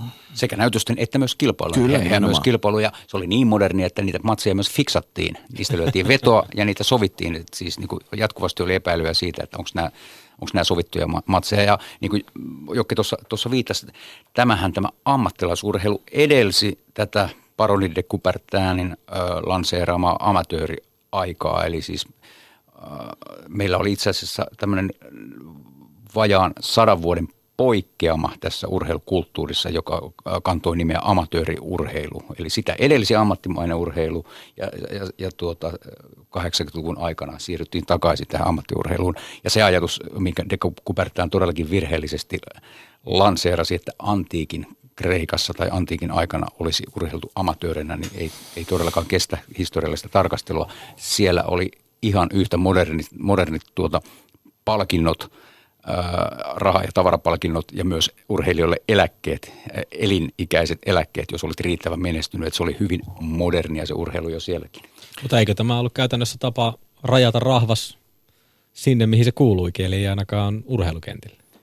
Viittaatko nyt antiikkiin vai tähän moderniin? Viittaan tähän Coubertinin ajatukseen amatööriurheilusta. Tämähän siinä oli ajatusta, että joutilasluokka, jolla oli aikaa urheilla ja joka kaipasi huveja, halusi pitää ikään kuin rahvaan työtä tekevän, ennen kaikkea ruumiillista työtä tekevän joukon pois heidän hienosta harrastuksestaan, ja hehän onnistui siinä aika pitkään. Niin, ja kyllä kai se nyt niin on, että tämä joutilasluokka, jota nykyisin on sitten valtaosa väestöstä, niin tarvitsi liikettä, että sehän on tietysti tärkeää, että sehän taisi olla Coubertinilta aika moderni ajatus, että nykyisin puhutaan siitä, haha. No joo, joka tapauksessa, mutta kyllähän onhan niin kuin tälläkin listalla on varmasti useampia urheilijoita, jotka ovat kokeneet sen, että heitä katsottiin kun vähäälyisiä, kun he rankan työpäivän jälkeen lähtivät pimeässä pitkin ratoja juoksemaan tai ties minkälaisissa olosuhteissa hiihtämään tai muuta tekemään. Että kyllähän sitä niin kuin ihan oikeasti ja ymmärrettävästi, jos 6-päiväinen työviikko ja työpäivän pituus 2-numeroinen luku, niin siinä kun lähdet sitten maratonia juoksemaan, niin kyllä siinä vähän älyinen täytyy ollakin. Ja sunnuntai oli kirkkopäivä, silloinhan ei sano missään nimessä. Niin, ja sitten ruokaakaan ei ollut, että kai me tullaan 60-70-luvulle ennen kuin ruokaa on ollut enemmän kuin tarpeeksi. Siihen asti sitä oli aina liian vähän, että kyllähän tämä niin kuin kaikki nämä kun pannaan yhteen, niin tulee semmoinen keitos, jossa eri aikakausien urheiluvertaaminen muuttuu kyllä kiusallisen hankalaksi. Näin toteaa meidän All Male Panel. Tässä ollaan puoli tuntia puhuttu enemmän tai vähemmän naisten urheilusta. Kello tulee 19 tuonne 20. Jatketaan Yle Puheen urheiluillassa Jaakko Parkkisen seurassa Juha Kanerva ja Jouko Vuolle. Sitten voitaisiin hypätä sellaiseen tietynlaiseen, uskaltaako sanoa murrokseen, joka tässä listassa näkyy. Jari Litmanen oli useammalla listalla, kun näitä asiantuntijalistoja kävin läpi, niin hyvin korkealla nostettiin kärkikymmenikköön, nostettiin aivan siihen lähistölle ja 20 joukkoon hyvin monessa paikassa. Ja tämä joukkuelajien, palolajien nostaminen, se lienee aika tuore ilmiö, vaikka jääkiekko on ollut Suomen suosituin laji varmaan vuosikymmenien ajan ja näin poispäin, mutta se ei ihan samalla tavalla näy, mutta kun tuossa tuon Helge Nygrenin listan otit esiin, Juha, niin sieltä paljastuu vuonna 1986, millä sijalla oli korkein palloilija? Joo, tämä on sinällään jännää, koska Helge Nygren oli itse intohimoinen koripalloihminen eri rooleissa uransa aikana, elämänsä aikana, mutta hän oli myös niin kuin hyvin objektiivinen ihminen ja halusi esimerkiksi tällaisen listan laatia hyvin neutraalisti, vailla niin kuin laji-intohimoja. Ja se todellakin näkyy tässä, että hän on arvottanut tämmöistä olympiamenestystä, arvokisamenestystä, mitaleja, joita löytyy yksilöurheilijoilta, mutta joita ei löytynyt silloin meidän joukkueen urheilijoilta. Ja eihän niitä nykyäänkään varsinaisesti tietysti löydy niin kuin yksilöinä, mutta täällä on todellakin Nygrenillä vuonna 1986, niin siellä on tasan yksi nimi ja se löytyy sieltä 100 ikään kuin vähän niin kuin lohdutuspalkintona. Ja se on jääkiekkoilija Jari Kurri, jonka hän silloin armahti ja otti ikään kuin listalle, mutta muita sinne ei kelpaa, ei Aulis Rytköstä, ei Kari Liimoa koripallon puolelta, ei meidän jääpallosuuruuksia. Laji oli kuitenkin pelattu Suomessa 90 vuotta siinä vaiheessa, tai 80 vuotta siinä vaiheessa, niin aika julmaa suorastaan näin niin kuin jälkikäteen ajatut. Niin varmaan, siis julmaa se on. Silloin arvostettiin olympiaurheilua ja muuta. Montakos muuten moottoriurheilijaa sieltä heille listaa? No niitä on yllättäen useampikin. Siellä on sekä Yrjö Westerinen että Heikki Mikkola. Siellä on näitä sen ajan tuoreita rallitähtiä, Markku Aleen, Timo Salon, että jopa vähän niin kuin löysin perustein, etenkin Timo Salosesta puhutaan, niin voidaan sanoa, että löysin perustein. Meidän lempinimi on löysä. Joo, moottoriurheiluhan tulee edustettuna myös, mutta kyllähän nyt maailman muutos ehkä näkyy. Siis siinä näkyy myös sitten se, että kai se nyt on aika selvää, että jos oot Arsi Harju ja Perhosta kotoisin, niin ei siinä nyt ihan liikakiekkojoukkuetta ihan hevi. Vaikka itse asiassa siellä muuten on hyvä jääkiekkokulttuuri, muuten korjaus.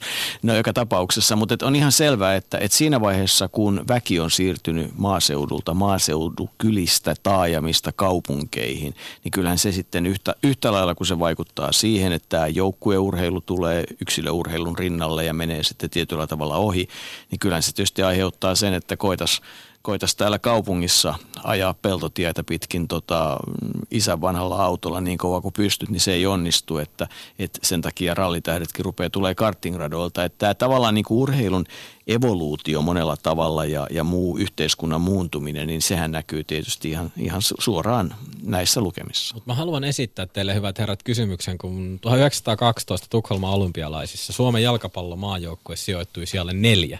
Esimerkiksi Ruotsi sijoittui 9. ja siellä pistettiin pataan niin Italiaa kuin Venäjän keisarikuntaa, eli isäntämaata, ja sitten myös tai välierissä tuli sitten vasta stoppi Iso-Britanniaa vastaan, jolle sitten hävittiin 0-4. Mutta mitä tapahtui, jos 1912 Suomen jalkapallomaajoukko on pystynyt voittamaan Italian, jossa kuitenkin pelattiin, seurat on sieltä 1900-luvun alusta vanhoja, niin mitä tässä välissä tapahtui, että nyt huuhkajat sitten Via Dolorosaa kuunnellaan ennen otteluja ja mietitään, että milloin arvokisoihin. Jokke lupasi, että sinne päästään, mutta kuitenkin.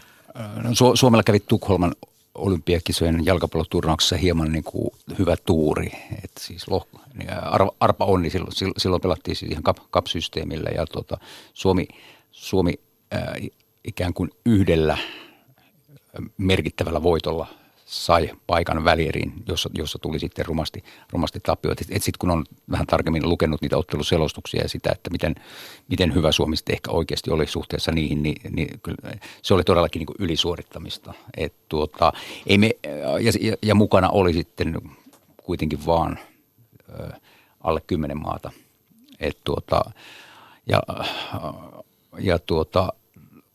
Toki jos suomalaisen jalkapallon kehitys olisi jatkunut samalla tavalla, siis viittaan niin kuin pelaajamääriin ja valmennusorganisaatioihin ja tällaisiin asioihin, jos se olisi jatkunut samalla tavalla kuin länsinaapurissa ja Ruotsissa, niin me oltaisiin voitu ehkä pysyä perässä jollain lailla. Mutta Suomessa tehtiin 10 vuotta myöhemmin valinta siitä, että mikä joukkuepeli tulee suojeluskuntien urheilulajiksi. K.E. Levälähti Eversti liputti jalkapallon puolesta, mutta Tahko Pihkala liputti pesäpallon puolesta. Ja Pihkalan kanta voitti, mikä tarkoitti sitä, että ympäri Suomea suojeluskunnissa, joka oli merkittävin suomalainen liikuttaja, nimenomaan nuorison ja aikuisväestön liikuttaja 20-luvulla, 30-luvulla, pelattiin joukkuepelinä ainoastaan pesäpalloa. Hankittiin vaan pesäpallovälineitä ja rakennettiin pesäpallokenttiä. Jalkapallosta kiinnostui lähinnä ruotsinkielinen vähemmistö ja tietyt kaupunki alueet. Mutta mä väitän, että tässä ja muun muassa suojeluskuntien historiaa tutkinut Erkki Vasara on esittänyt teesin, että tässä on iso syy sille, miksi suomalaisen jalkapallon kehitys on ollut niin jälkijättöistä suhteessa esimerkiksi Ruotsiin. Niin kyllä mä uskon, että tämä selittää pitkälti sitä, miksi me tullaan edelleenkin niin isolta takamatkalta tässä lajissa. Mutta suomalainen pesäpallo on kansainvälisesti korkealla tasolla. No se on se mitalin toinen puoli, että me voidaan todellakin olla ylpeitä siitä. Maailmanmestareita joka kerta. Ei, ja siis onhan sehän on yksi tämmöinen kansallislaji, onhan niitä monissa maissa sen tyyppisiä, jotka on valtavan suosittuja. Oikeastaan lähes jokaisessa maasta löytyy jotain vastaavan tyyppistä, mutta kyllähän se Tukholman jalkapalloturnauksessa on muutakin, että onhan siinä sekin, että se viimeinen ottelu, niin ei siirrosta huolimatta, sitä ei kai haluttu siirtää, kun viesti tuli, että ottelu pelataan hiukan myöhemmin ja pojat olivat jo juhlineet ja kyllä taisivat aika huonossa kunnossa pelata sitä ottelua. Muistini mukaan myös jotain semmoistakin siihen turnaukseen liittyy, että voisiko peliaikaa vähän lyhentää, kun ei nämä suomalaiset on semmoisessa fyysisessä kunnossa, että ihan koko peliä jaksaisivat pelata. Yhtään ei pois siltä joukkueelta. Ajassaan he ovat olleet siinä turnauksessa neljänsiä ja sillä on oma merkityksensä. Ja voisi kuvitella, että siitä olisi poikinut ehkä jotain kipinää, koska tavallaan nämä asiathan on niin kuin ne esitetään. Mutta Juha juuri kertoi, mistä oli kysymys. Niin. Eli että kyllä. Tuli ensimmäinen maailmansota, tuli paljon katkosta, plus että Suomi sai muissa lajeissa mielettömän määrän mitaleja ja Hanneksesta tuli se juhlittu sankari. Ei se jalkapallon neljäs ja ei se sitten kuitenkaan ollut oikein mitään. Joukkojen voimistelussa oltiin mitaleilla. Enemmän meillä tuli voimistelijoita kuin... Niin vielä 20 vuotta myöhemmin elettiin aikaa, että kun ei tule 10 000 metrin juoksussa tai 5 000 metrin juoksussa kolmoisvoittaa, niin maansuru on edessä. Täytyy tietysti muistaa, että kun Fabienin kadulla Yleisradion tornista tulee selostusta ja ei tulekaan toivottuja tuloksia, niin syntyy mellakoita, eli kivitetään ikkunoita ja niin edelleen. Että urheilu on ollut suuri tunne mutta Tahko Pihkalan määritelmä, että jalkapallo on luonnon vastainen, koska sillä potkaistaan eteenpäin. Eihän polvi ole sillä lailla, että hänen mielestään jalkapalloa pitäisi potkaista taaksepäin. Sitä en aina muistaa. Yksi laji, joka nousi tälle listalle ehkä sanotaan hieman yllättäen.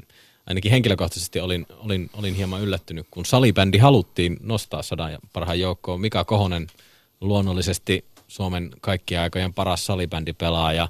Tavoitin hänet Helsingborista. No älyttömän iso kunnia olla mukana tuommoisella listalla. Ja meidän laji salibändi on sen verran nuori, että varmaan vaatii vielä vähän enemmän, että huomioidaan tai valitaan tuommoiselle listalle. Että yleensäkin niin kuin tämmöiset listat niin on pirun vaikeata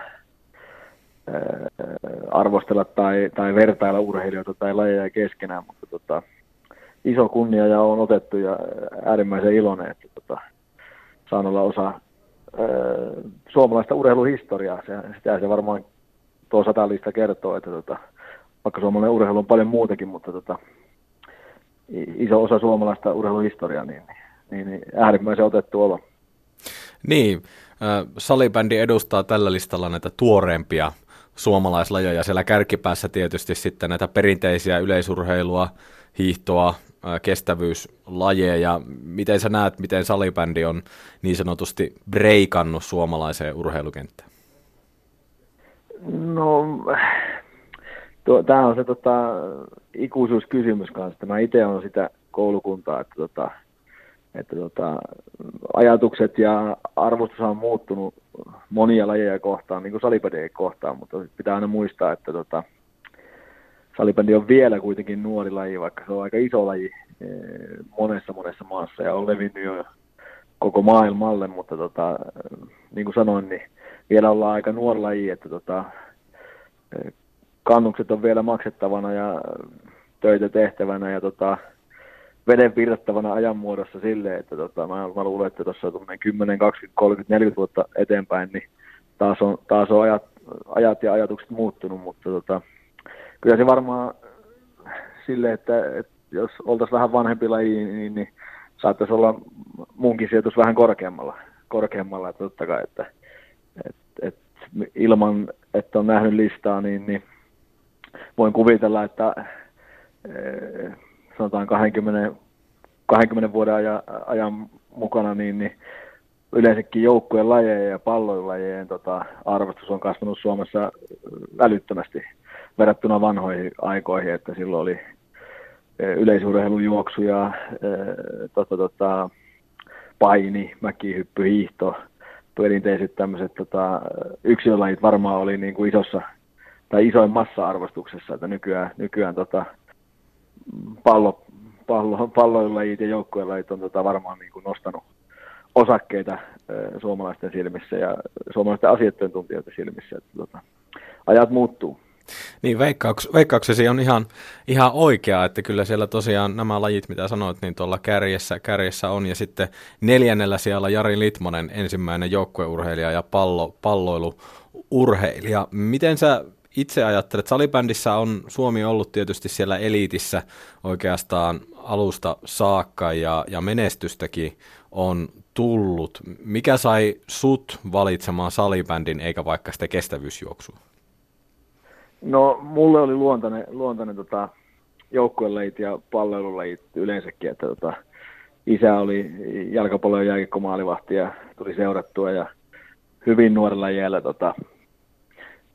tie vei jalkapallon ja jääkiekon pariin, että itse asiassa salibändihän mä aloitin vasta 17-vuotiaana, että olin jalkapallo- ja jääkiekkoilija ja suht lahjakas niissä, että olisi voinut ehkä tulla uraa sielläkin, mutta monien sattumien summoja kohtaloa ja semmoista, niin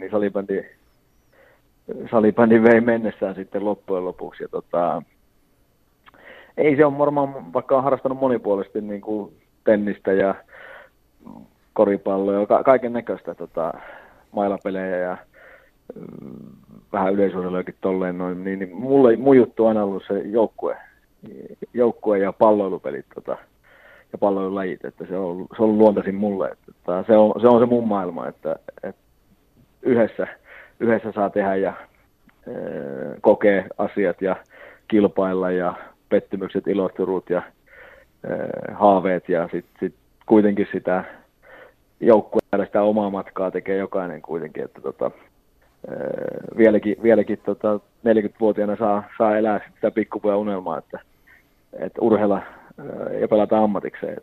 Sä oot pelannut pitkän uran ja saavuttanut oikeastaan, no varmaan voi sanoa, että kaiken mitä lajissa voi saavuttaa. Mikä vie sua edelleen eteenpäin salibändin kaukalossa? No se on hyvin puhtaasti varmaan pohjimmiltaan se on sama ihan silloin kun pikkupöstä asti pelantiin pihalla kavereiden kanssa pihalätkää ja jalkapalloa kentällä ja se on rakkaus urheiluun ja kilpailemiseen. Että kyllä mä koen, että ajat muuttuu ja mun kroppa muuttuu ja tietyt faktat on, vaikka pystyy niin kuin kelloja aikaa hidastamaan, mutta asiat muuttuu, niin se on mielenkiintoista sille, että joutuu keksiä uusia tapoja pärjätäkseen ja kilpailla.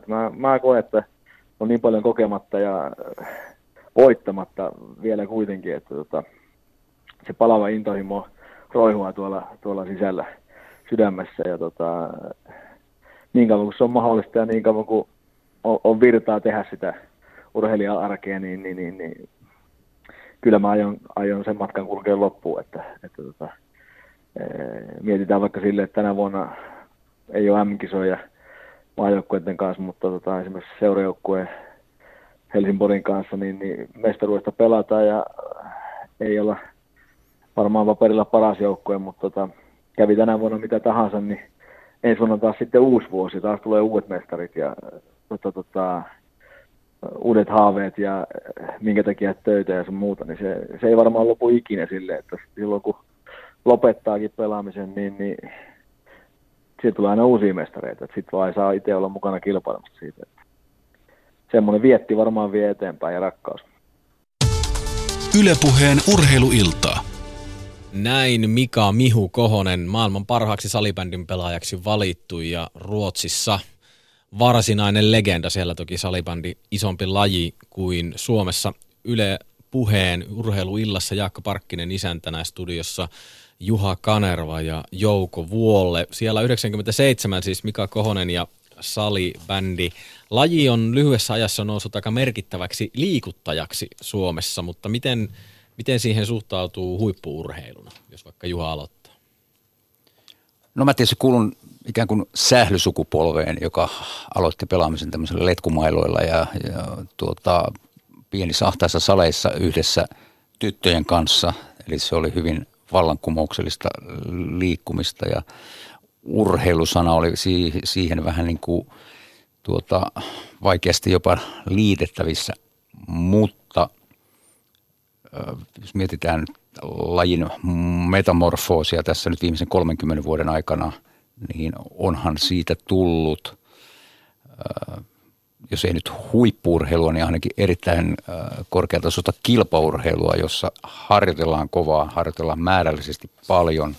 Se on ehkä tietyllä lailla tasa-arvoisempaa urheilua kuin moni muu, koska naisten aloittamiskynnys on ehkä vähän matalampi kuin monessa muussa lajissa ja siihen ehkä liittyy tämmöinen tietty sosiaalisuus jo jotenkin sisään rakennettuna.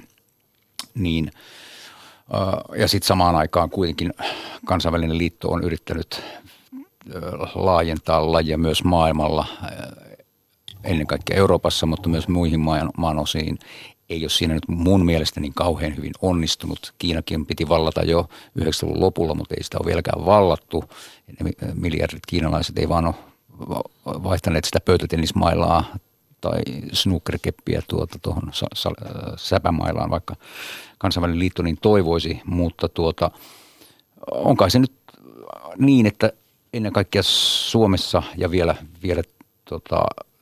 tiukemmin Ruotsin puolella niin on pelattu hyvää laadukasta sarjaa kymmeniä vuosia.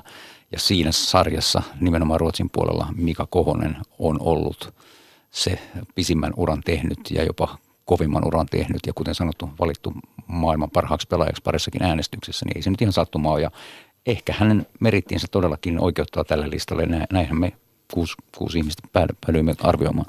No ehdottomasti, ja sitten kun ajatellaan vielä sitä niin kuin lajin harrastuneisuutta ja sitä, siis tulee sellaiset ongelmat vastaan, kun ei ole sitä sellaista kansainvälistä kenttää, jossa voidaan kertoa, että nyt kun Kohonen siirtyy sinne salibändyn NHL:ään ja saa 5 miljoonan taalan sopimuksen, niin sehän on niin kuin ensimmäinen puute noin niin kuin julkisuuden näkökulmasta ja se ei ole olympialaji. Mutta se on ehdottoman hyvää kilpaurheilua, paljon harrastajia ja se laji saa juuri se, minkä se ansaitsee. Vahdoton sanoa, mikä sen tilanne on 30 vuoden kuluttua tai 50 vuoden kuluttua. Voidaan olla, että eihän jääpallo oli Suomen ykköslaji vielä tietyllä tavalla 30-luvulla ja niin edelleen ja katsojamäärät oli huimia, mutta että ajatellaan nyt sitä, että se vaikka yhden areenan täyttää ja saa hyviä TV-katsojalukuja, kun naiset ja miehet pelaa, niin sillä on oma paikkansa suomalaisessa kilpaurheilussa ja siihen se kuuluu. Ja jos mietitään nimenomaan tätä harrasteurheiluaspektia, että sitä pelataan paljon työpaikoilla, sitä pelataan koulussa, sitä pelataan kaveriporukoilla ja sitten tämmöinen katusähly on olennainen osa ikään kuin rinnakkaislaji, niin sehän tarkoittaa sitä, että valtaosa suomalaisista oppii ikään kuin sisäistämään tämän lajin tietyn logiikan, jolloin niiden on helpompi seurata sitä peliä sitten huippu-urheilutapahtumana TV:stä. Kaikkien lajien osaltahan näin ei ole, koska me ei välttämättä kuinka moni kadunmies osaa niin kuin arvioida, että miltä tuntuu hypätä 90 metrin mäestä. Hyvin harva. Tai ajaa formulaa, ajaa 350 jarruttaa 20 metriä ennen kurvia täydestä vauhdista, että millaisia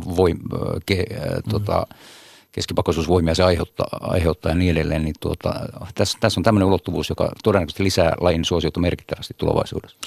Niin, mä muistan aina Irlannissa, kun pääsi seuraamaan semmoista mielenkiintoista peliä kuin hurling, noin suomeksi kirjoitettuna, ja 560 000 katsojaa Dublinissa kokoontuu seuraamaan peliä, niin tuli mieleen, että niin näitä salibändejä on sitten muuallakin, tai aussifutista, tai meille täysin vierasta krikettiä, joka on kuitenkin kohtuullisen merkittävä, tai Hollannissa korfballia, tai you name it. Eton Wallball on semmoinen, minkä maalin tietysti haluaisi nähdä, koska niitä kai historia aikana on tehty yksi, mutta oli miten oli, niin maailmalle kuuluu tämmöiset kansalliset ja puolikansalliset lajit. Ja kaikki kunnia kaikelle sille, minkä salibändi on tehnyt. Ja kannattaa pelata ja kannattaa kilvotella ja kannattaa pyrkiä siinäkin laissa niin hyväksi kuin mahdollista. Se, että tuleeko se ammattilaisurheiluksi Suomessa, niin siitä voi sitten olla. Sen sitten aika näyttää. Juuri näin, mutta tuossa puhuttiinkin, että heittäydytään uutismediaksi hetkeksi aikaa. Tänään on tehty arvokkaita nimeämisiä. Kunnia galleriaa. Jokella on lista siellä kourassaan, no mennä. Joo, musta sopii hyvin tähän, jos käyttäisi tätä kausanaa kuin genre, että tähän meidän iltaan ja teemaan sopii mainiosti se, että 18 suomalaisen urheiluvalmennuksen varhaisvaikuttajaa nimettiin ensimmäisessä valinnassa valmentajien kunniagalleriaan. Nimetyt valmentajat ja valmennusosaajat ovat syntyneet vuosina 1840 1928 välillä. Taitaa olla kiveen hakattua porukkaa. On muuten monta sellaistakin, mutta ennen kaikkea on tätä naisvaikuttajaporukkaa myös aika lailla. Heistä 13 on miehiä ja 5 naisia. Ensimmäisessä valinnassa nimettiin vain edesmenneitä henkilöitä ja täällä on siis Kaar Aleen, Matilda Asp, Elli Björksteen, Anni Kollaan, Aarne Honkavaara, Hilma Jalkanen, Lasse Johansson, Eelin Kallio, William Kolehmainen, Arthur Lidiard, joka on muuten mielenkiintoinen siis suomalaiseen kunniagalleriaan ihan aiheesta totta kai, Jaakko Mikkola, Yrjö Nykänen, Valto Olenius, Robert Petersen, Lauri Pihkala, Veli Saarinen, Niilo Tammisalo ja Armas Valste ja Tammisalohan oli aika lähellä muuten sitä 12 joukkuetta itse asiassa, kun jalkapallosta puhuttiin. Eli tässä vaiheessa voisi kai käyttää englanninkielistä termiä, Juha, että respect näille. Kyllä, ja ennen kaikkea nyt hienoa, että tämmöinen kunniagalleria on pystytetty myös valmentajille, koska näitä on tässä viime vuosina tai vuosikymmeninä luotu meidän kaikkeen urheiluun ja sitten lajikohtaisia, niin kuin tiedetään, meillä on jääkiekko Leijonien aateliskerho ja sitten jalkapallossa on oma Hall of Fame ja myös muut lajit on tulossa mukaan, niin kyllähän valmentajat, jos niin kuin tiedetään, että kumpi ura on pidempi, urheilijan aktiiviura vai valmentajan ura, niin yleensä se valmentajan ura kestää vähintään tuplaten, triplaten jopa 4 kertaa pidempään kuin urheilijaura on niin kuin monista eri syistä. Sen verran vielä tuohon listaan, että mä kaipasin sinne pariakin nimeä, ennen kaikkea nyt ehkä yhtä nimeä, eli tämmöinen ja vielä nyt sanotaan Suomi 100 vuotta teeman kunniaksi ja vielä tämän ehkä tämän tietyn vastakkainasettelun nimissä, jos muistetaan, että meillä oli sisällissota, jonka arpia tässä nyt on niin kuin lääkitty 100 vuotta ja josta on nyt ehkä sitten vihdoin päästy. Eikä ihan vielä, koska vielä elää niitä, jotka ovat sen sodan kokeneet, mutta vasta sitten sen jälkeen, kun yksi sukupolvi on mennyt, niin eikö historia sano, että sitten vasta arvet rupeaa haavautumaan? Kyllä, mutta oli miten oli, niin sotaan osallistui punaisten puolella painija Robert Oksa, joka joutui sitten pakenemaan maasta sodan jälkeen, teki komean valmennusuran, palasi sitten myöhemmin Suomeen, kun aika oli hieman kypsempi, valmensi niin Suomessa, Ruotsissa mielettömän pitkän periodin, Virossa oli käytetty painiasiantuntija ympäri Eurooppaa, niin mä nostasin kyllä hänet, tai olisin nostanut itse hänet tohon listaan. Ja toinen nimi, joka nyt on sitten enemmän heitto, niin on Paavo Nurmi. Eli viittasit tuossa siihen, että kaksoisvoitto ei riitä. Ja näinhän 1936 Berliinissä juuri kävi. Meidän kestävyysjuoksijoiden päävalmentaja oli silloin Paavo Nurmi. Kympillä otettiin kolmoisvoitto, mutta kun vitosella tuli vain kaksoisvoitto, niin oltiin aika pettyneitä. Ja Paavokin siinä vähän puisteli päätä, että kun ei nuo pojat oikein osaa juosta. Kohtalaiset meritit niissä ensimmäisissä arvokisoissa valmentajalla, mutta ehkä Nurmi nyt sitten kuuluu tänne toiseen aateliskerhoon enemmän kuin. Niin, ja sitten Nurmi kyllä tietysti kai alkuvaiheessa uraansa niin oli hyvinkin tarkka siitä, että hänen metodejaan ei käytetä. Että hän vakavasti ilmoitti muun muassa nuorille juoksijoille Turussa, että jos lähdet vielä seuraamaan Ruissalon lenkille, niin vähintä mitä tapahtuu, että saat turpaas. Että tämmöisiä tarinoita varmaan. No, mutta oli miten oli.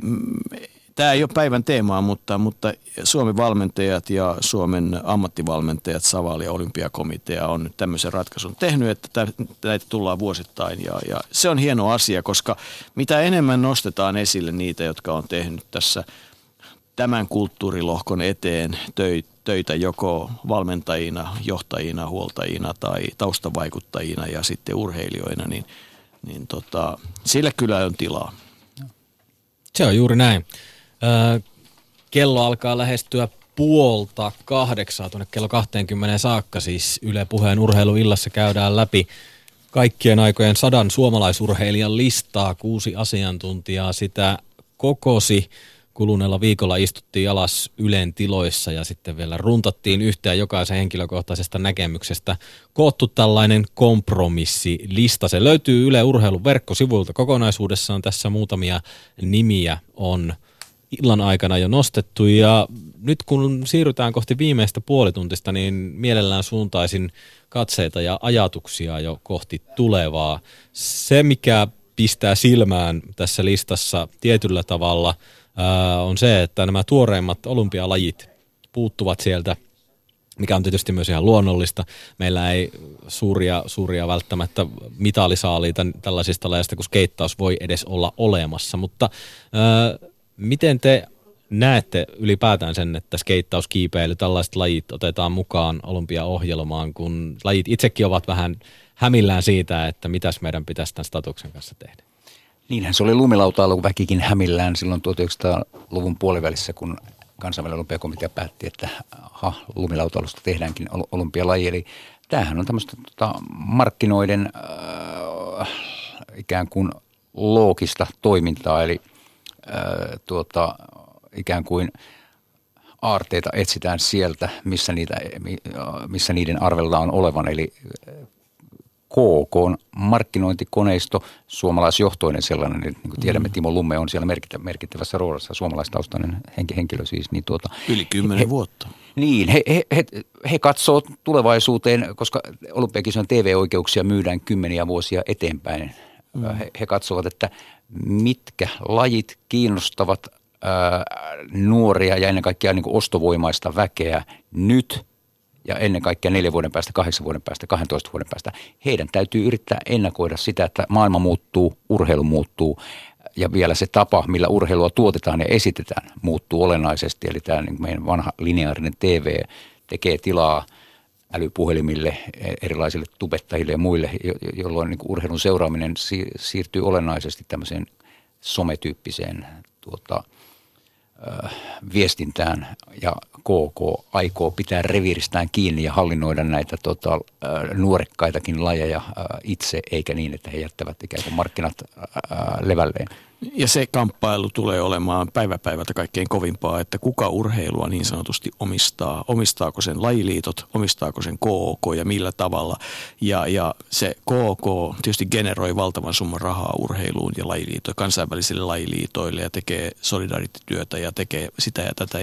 Ja ollaan nyt sitten siitä, mitä mieltä tahansa. Se ainoa uhka on siinä, että kun ylhäältä päin katsot ja kun Juha ja minä ruvetaan miettimään, että mistä niin kun lapset ja nuoret tykkää, niin mä luulen, että meidän ajatusmaailma voi mennä, no mulla enemmän pieleen, kun on vielä vanhempi, mutta Juhallakin pieleen siitä, että ei me osata arvioida. Mä oon huolissani siitä, että KK kuvittelee, että kun kyykätään jonkun niin sanotusti, että aina puhutaan sitten skeittaaminen ja parkkuuria, sitten tulee jotain muita tämmöisiä BMXiä ja muita ja lumilautailuita, että kuvitellaan, että tällä ratkaistaan ongelma, joka KK-osalta on tosi iso, eli se, että laji näkyy, kesäkisat on kuitenkin se iso asia, kerran 4 vuodessa, mitä tapahtuu sillä välillä.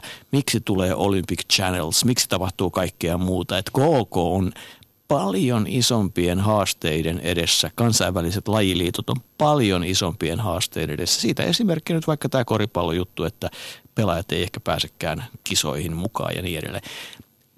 Paljon isompien haasteiden edessä kuin ikinä osataan kuvitellakaan. Sori Jaakko, tämä on pitkä saarna, mutta näin se vaan menee. Se on, ja siis juuri näin. Ja lähinnä itsellä tulee mieleen se, että kyllähän KK on myös kolonisoinut ikään kuin näitä lajeja ja vienyt niitä pois siitä kulttuurista, mikä lajin sisällä on. Kyllähän lumilautailu eittämättä on muuttunut aika reilusti siitä 90-luvun vapaa-meiningistä ja sellaisesta, se videoporukka on ja leffaporukka on eriytynyt, sitten on nämä, jotka kilpailee ja hakee sitä menestystä ja varmasti siinä sitä, kulttuuri on erilainen kuin monessa muussa lajissa, mutta silti. Mutta kyllähän TV on tehnyt sen saman. Siis että kyllä eihän nyt 50 kilometrin kilpailua lähdettäessä vuorottain 100 ukkoa minuutin välein ei tulisi kysymykseenkään. Tässähän KK ja TV-yhtiöt, ennen kaikkea kaupalliset TV-yhtiöt, niin nehän on kulkeneet aika lailla käsi kädessä, että he ovat pakottaneet ison osan lajeista muokkaamaan sääntöjä siten, että se lajin suoritus kestää sen koko illan elokuvan verran, eli tunti 45 minuuttia. Eli se on se blokki, mainokset välissä, että se kahden tunnin blokki on se, mihin lentopalloottelu pitää saada mahtumaan, koripalloottelu pitää saada mahtumaan, jalkapalloottelu on ollut jo valmiiksi sen mittaan, että se on ollut tavallaan täyttänyt sen unelmapaikan. Niin, jalkapallon tehokkaalla peliajalla, niin hui, no niin, Jaakko. Niin. Ja videotarkistuksilla. Yksi laji, joka on noussut tietoisuuteen oikeastaan vasta ihan viime vuosina, sen harrastajia ja pelaajiahan Suomesta löytyy e-urheilu, joka herättää keskustelua jo ihan fundamenteista lähtien. Onko tämä nyt urheilua vai ei? No ainakin urheilijoita riittää, harrastajia riittää ja yksi heistä on Lasse Urpalainen, joka on meillä linjoilla. Tervetuloa mukaan urheiluiltaan, Lasse. Kiitos. Hyvää iltaa teille. Sä voitit elokuussa Team Liquidin kanssa Dota 2-pelin turnauksen 5-henkinen joukkue $11 miljoonan palkintorahat. Minkälainen hetki oli tuo voitto? Olihan se hienoa tavallaan oman lainsa äärellä saavuttaa sen, niin kuin sen end goalin, eli sen, mitä kaikki halajaa tavallaan, niin kuin maailmanmestaruushan se oli itselle ja sitten kaikki on tavallaan saavutettu sen jälkeen. Ehkä se antoi, niin validoi ehkä sitä, että mitä on tässä monta vuotta tullut tehtyä, ettei se ihan turhaa ollut kaikki se työ. Niin, tämä voitto ei tainnut hirveästi urheiluruudussa näkyä. Millainen tuo e-urheilun maailma on? Kuinka paljon sä saat esimerkiksi yhteydenottoja niin sanotusta valtakunnan suurista medioista? No kyllähän tuon voiton jälkeen on yhteydenotot kyllä kasvanut huomattavasti, että kyllä se alkaa pikkuhiljaa näkyä, että tuo Karullakin porukka ja uskaltaa moikata, että oot sä sen Lasse. Okei, miltä se tuntuu? No mä itse en niin välitä kyllä kuuluisuudesta, että mä mielelläni joissain tilanteissa kyllä haluaisin olla vaan ihan tavallinen tallaaja. Dota 2 on sun peli. Kerro siitä ihan lyhyesti. Mä veikkaan, että urheiluillan kuulijat ei välttämättä ihan sormia napsauttamalla saa kiinni, minkälaisesta pelistä on kysymys. Tämä on tämmöinen tietokoneella pelattava strategiapeli. Pelataan 5 vastaan 5 ja koetaan erilaisilla taktiikoilla päihittää vastustajat. Vähän niin kuin perinteistä urheilua, mutta siinä vaan näpytetään vähän tietokonetta. Niin. Ja itse asiassa panin merkille, että sun tausta on kaikista lajeista siellä perinteikkäämpien puolella, eli pesäpallossa. Ymmärsinkö sitä tuli oikein? Jo 10 vuotta harrastettua ja vähän enemmänkin tosissaan välillä, mutta itse jäi, kun tuli, mä itse tosi kilpailullinen, niin mä aina haen elämässä tämmöisiä tapoja, miten mä voin kilpailla ihmisten kanssa, niin sitten nämä videopulit pelit tuli siihen, että eihän niissä paljon eroa urheiluun muuta ole kuin se, että siinä ei just ehkä ei hiota niin paljon ja tehdä semmoisia urheilusuorituksia, mutta se on ihan samanlainen kilpailu kuin ne urheilulajitkin. Niin, eli siis mietin sitä, että kuinka paljon on merkitystä tällä urheilustatuksella, kun puhutaan e-urheilusta, mutta sulle selkeästi se on tärkeää, että se otetaan vakavasti urheiluna nimenomaan. No mä en ehkä ottaisi kantaa siihen, koska voihan e-urheilu hakea oman identiteettinsä, eihän se tarvitse olla urheilua, koska eihän siinä sille ihan hirveästi urheilla. Se on enemmänkin semmoinen niin kuin kilpailullinen peli. Niin, tätä keskustelua kun käydään, niin miten sä niin kuin tavallaan koet sen, että onko se kuinka paljon merkitystä tällaisella määrittelyillä ja tällaisella on, että kuinka tärkeää olisi päästä urheilulajiksi vai onko sillä mitään merkitystä? No mä en usko, että siinä loppukäteen on sitten niin merkitystä, kutsutaanko sitä urheiluksi vai onko se e-urheilua vai jotain videopelaamista vai mitä se on. Että se, tuskin se paljon mitään muuttaa silleen, että mitä se on. Että se siinä kilpaillaan ja niin kuin perinteisessä urheilussa kilpaillaan toisiaan vastaan, mutta mä haluan ottaa tähän kantaa kyllä itse. Jos saan kysyä, niin ota sen verran kantaa. Mun mielestä on ihan hienoa. Se on e-sport mulle ja siinä kilpaillaan ja logiikka on niin kuin siihen sama ja se, että onko se fyysistä tai ei ole fyysistä ja harrastaako sitä kentällä vai eikö harrasta.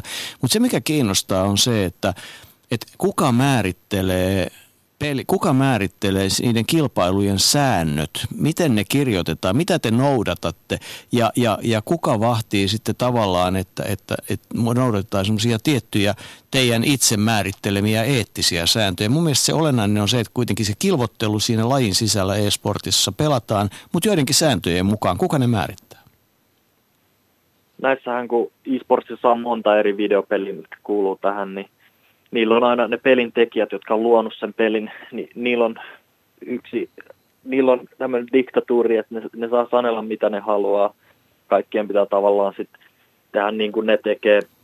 Sitten on tietenkin erilaisia turnausjärjestäjiä, että mehän ei pelata missään liigoissa, miten nämä yleensä perusurheilulajit menee, että pelataan jotain liigaa ja sitten se on siinä, vaan meillä on niin kuin 10 tai 20 erilaista liigaa per vuoden aikana, ja niillä on aina eri järjestäjät, niillä ei ole läheskään samat järjestäjät eikä samat sponsorit, niin sitten mennään vähän näiden järjestäjien sääntöjen mukaan.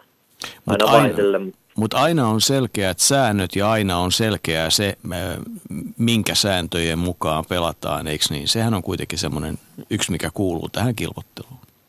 Joo, siinä pelissä sisällä on tavallaan niin, siitä omia sääntöjä, että niitä ei tavallaan pysty kyllä rikkomaan. Hyvä. No meidän tosiaan tämä 100 listaus Yle Urheilun nettisivuilta löytyy, kärkipäästä löytyy Paavo Nurmea, Lasse Viréniä ja Matti Nykästä. Mikä sun suhde on tällaisiin nimi? Mä en kuule tämmöistä 3 aika arvostettua nimeä tästä puhelimen ääreltä ja sitten kysytään, että miten mä vertaisin itseäni näihin 3 ihmiseen, jotka on saavuttanut hyvin paljon urallaan. Mä en ehkä näiden herrojen kanssa samaan joukkoon kuulu, että sitä on vähän vaikea sanoa, kun tuo yhteiskunta muuttuu nyt varmaan aika huomattavasti, koska e-urheilu luultavasti on tullut pysyäkseen ja saa nähdä, että miten sit massa reagoi tuohon, että tuleeko musta joku legenda niin kuin Lasse Virén jonain päivänä, mutta Lasse Urpalaisen nimissä, niin se jää nähtäväksi varmaan sitten. Pyöryt kesken pelin, heräät takaisin tajuihisi ja silti viet koko kisan, niin siinähän aletaan puhua tällaisesta Münchenin 10 000 tyyppisestä suorituksesta. Niin. Ehkä sitten 50 vuoden päästä se joku muistelee siellä vielä, kuinka hän urheasti taisteli videopeliareenalla. Yes. Hei, kiitoksia kovasti Lasse, että pääsit mukaan meidän lähetykseen. Eipä mitään, kiitos, että sain tulla. Yle Puheen urheiluilta. Yle Puheen urheiluilta tuonne kello 20 saakka vielä käydään läpi kaikkien aikojen 100 suomalaisurheilijan listausta. 6 asiantuntijaa sitä Yle Urheilun johdolla teki tuota listausta. Jaakko Parkkisen seurassa studiossa Juha Kanerva ja Jouko Vuolle. Ja otetaanko Jaakko tähän väliin yksi kommentti netistä? No totta kai, Jussi Putkonen sen meille tarjoaa. Joo, ja te olette varmasti kyllä kuullut hirvittävän paljon urheilijoista ja urheilulajeista, ketkä eivät ole olleet listalla. Ja Lasse 927 kirjoittaa. Aika vähän puhuttu meidän enduro- ja motocross-kuskeista.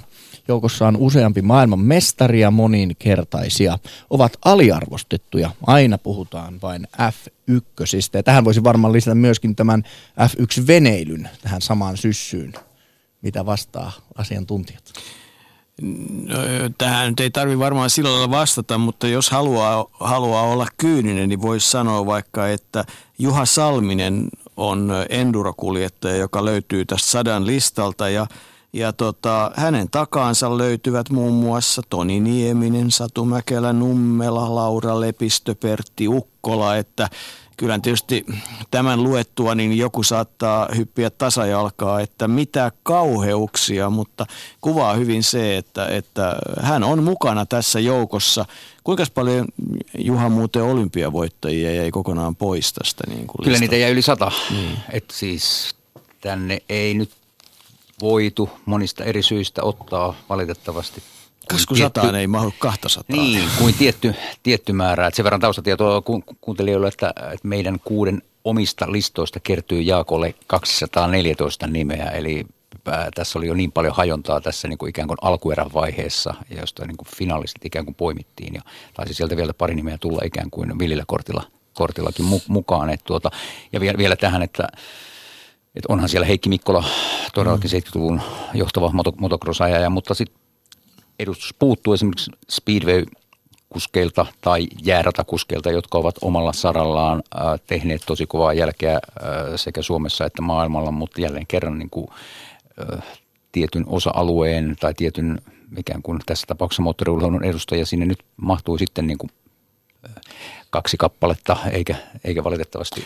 Ja Jarno Saarinen on tietysti listalla. Ja no toki hänet unohdin, joka nyt on niinku tavallaan tämän niinku legenda-osastolla niin jo. Että jos katsotaan moottoriurheilua kaiken kaikkiaan, niin arvotan nyt sitten suomalaiset rallin maailmanmestarit ja arvotan nyt sitten suomalaiset Formula 1 maailmanmestarit ja Enduron maailmanmestarit ja ratamoottoripyöräilyn maailmanmestarit ja crossin maailmanmestarit, niin siitähän 100 saadaan. Tästähän olisi hauskasti.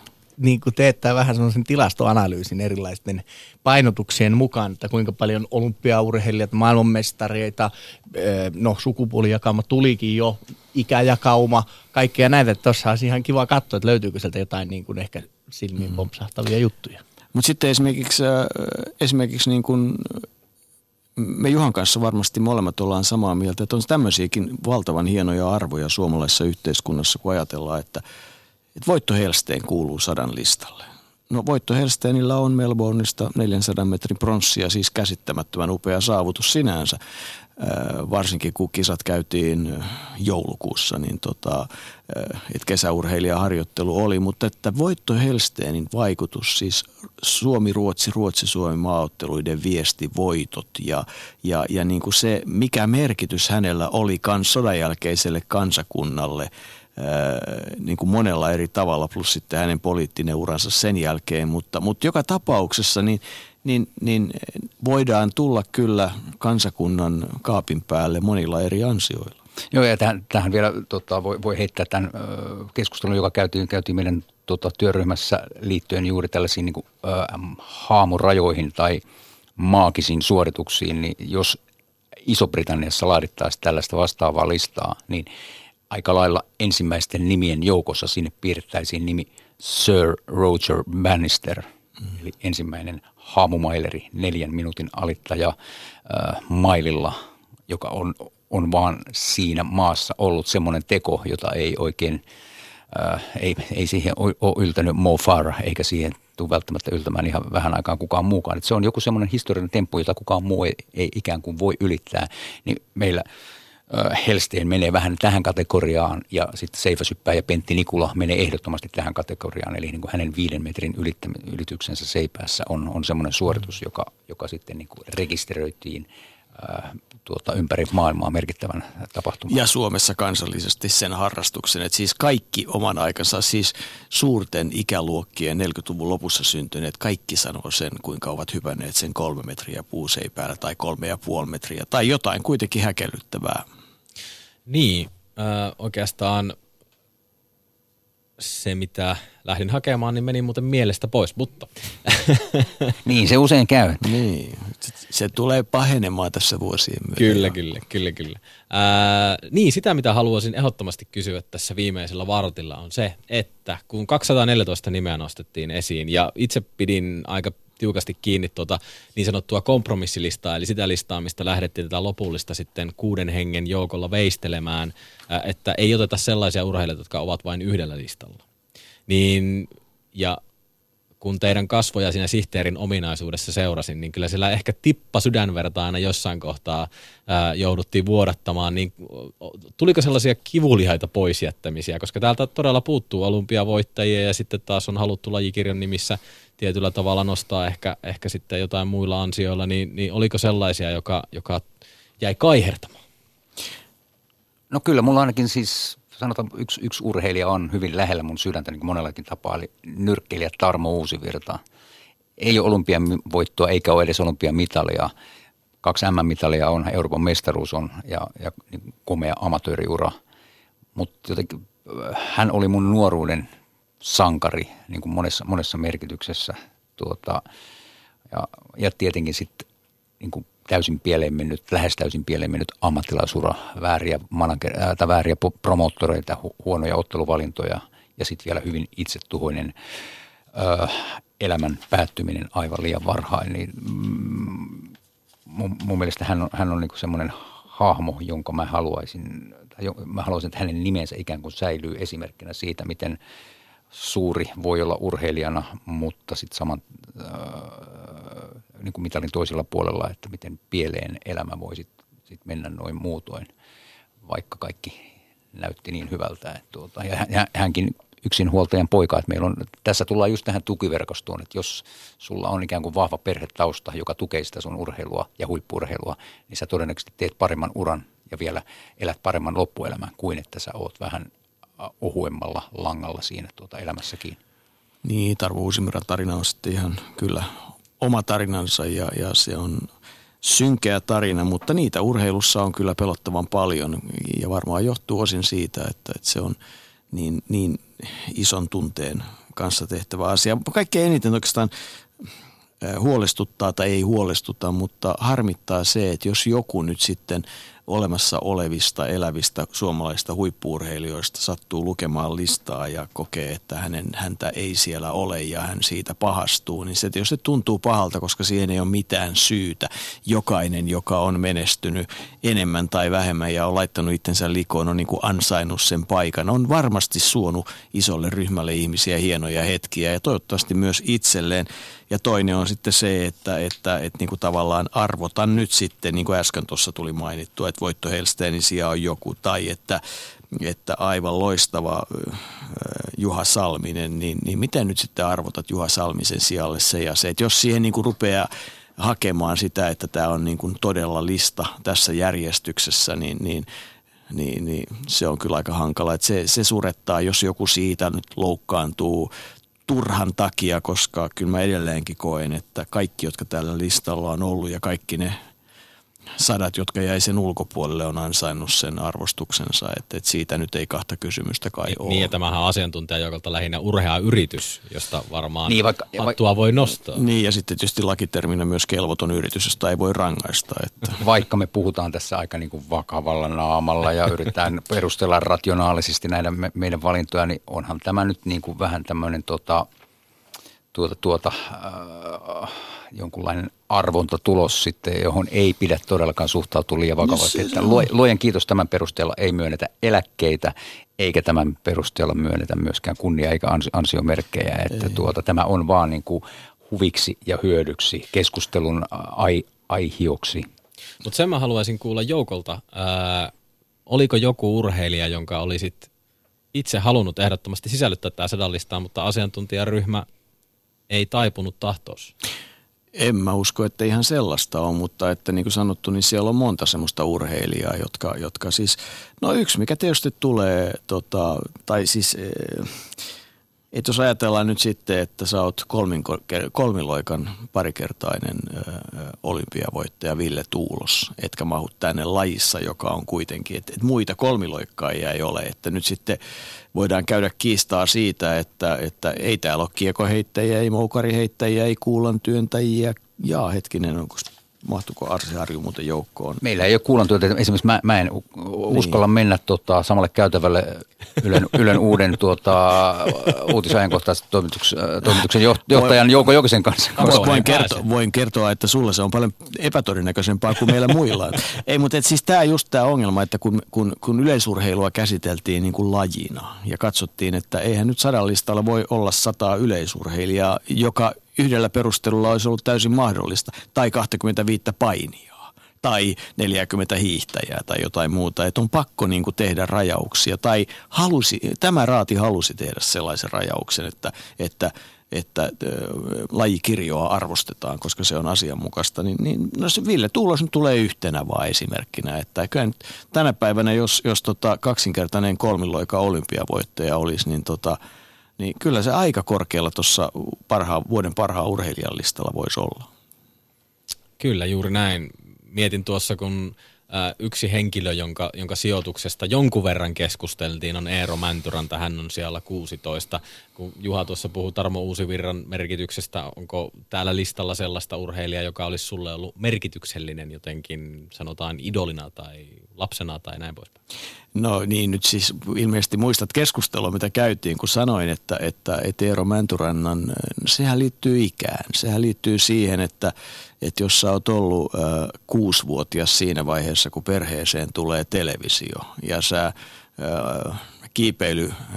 kiipeilystä aiheutuneen aivotärähdyksen vuoksi makaat sängyssä ja saat ainoastaan maaten katsoa Innsbruckin talvikisoja, jossa Veikko Kankkonen kaatuu, siis toisin sanoen osuu kädellä maahan mäkeen ja Eero Mäntyranta voittaa ja tuo ennen kaikkea ja sitten myöhemmin huimia viestikamppailuja ja muuta, niin tässä näkyy just se urheilu, että jos tämän listan tekisi omien intohimojen mukaan, ettei edes pyrkisi 10% objektiivisuuteen, niin tämä listahan todennäköisesti olisi aivan erinäköinen. Ja sitten voisi sanoa vaikka niin, että Kari Liimo saattaisi olla aika korkealla koripalloilijoiden listalla sillä, että kuka vuonna 1967 oli Euroopan paras koripalloilija lähestulkoon. Ja niin edelleen ja niin edelleen ja niin edelleen. Että näähän on näitä, mistä itse tykkäät. Tässä kun yrittää kuitenkin leikkiä objektiivista, niin tullaan aika huvittaviinkin tilanteisiin. Sä joudut arvioimaan lajeja, josta niin objektiivisesti ei tiedä yhtään mitään. Mitäs Juha? Niin, näinhän se on, että siis ainakin kun mä laadin sitä omaa 100 pohjalistaani, niin mä tukeuduin muutaman alan, siis yleisneroon niin sanotusti, ja sitten muutaman lajin asiantuntijaan pyydäksi ikään kuin vähän niin kuin testipalloina, että kumpi on parempi sinun mielestäsi, Jari Kurri vai Teemu Selän esimerkiksi, tai jalkapallon osalta niin, Jari Litmanen vai Sami Hyypiä. Niin, että mä tein vähän tämmöisiä koepalloja ja hain vähän niin kuin referenssiä tälle omalle näkemykselleni. Ja yllättävän paljon nämä mun mentorit olivat samalla linjalla kuin minäkin, että mun ei tarvinnut hirveästi tehdä niin kuin tämmöisiä äänestyksiä. Oikeat mentorit. Niin, ehkä näinkin, mutta valitsin sellaiset, jotka tunsin hyvin ja joiden tiesin seuranneen pitkään tätä lajia tai laajemminkin urheilua. Niin, kyllä semmoinen argumentti tulee aina, että kyllä se niin on, että jos oot, siis meidän kasvatus lähtee siitä, että on tietty kunnioitus, että niin kuin nyt Lauri Markkanen hyvänä esimerkkinä, niin jos Lauri Markkanen ja Hannu Möttölä olisi tismalleen samoin meritein varottuja koripalloilijoita, toinen olisi mennyt NBA:han 2000 ja toinen mennyt 2017, niin vaan se kunnioitus sitä vanhempaa sukupolvea kohtaan aikaansa aika helposti sen, että kyllähän siinä näin käy. Miksei Keke Rosberg ole meidän ykkös? Keke Rosberg loi kaiken sen, mitä hänen ansiostaan on Mika Häkkinen, on Kimi Räikkönen, on Jyrki Järvilehto, on Heikki Kovalainen, on kumppanit, mutta silti Häkkinen on hänen edellään. Et niin kuin, nämä on mielenkiintoisia kysymyksiä, mitkä asiat mihinkin vaikuttaa. Nostetaan nopeasti Twitterissä.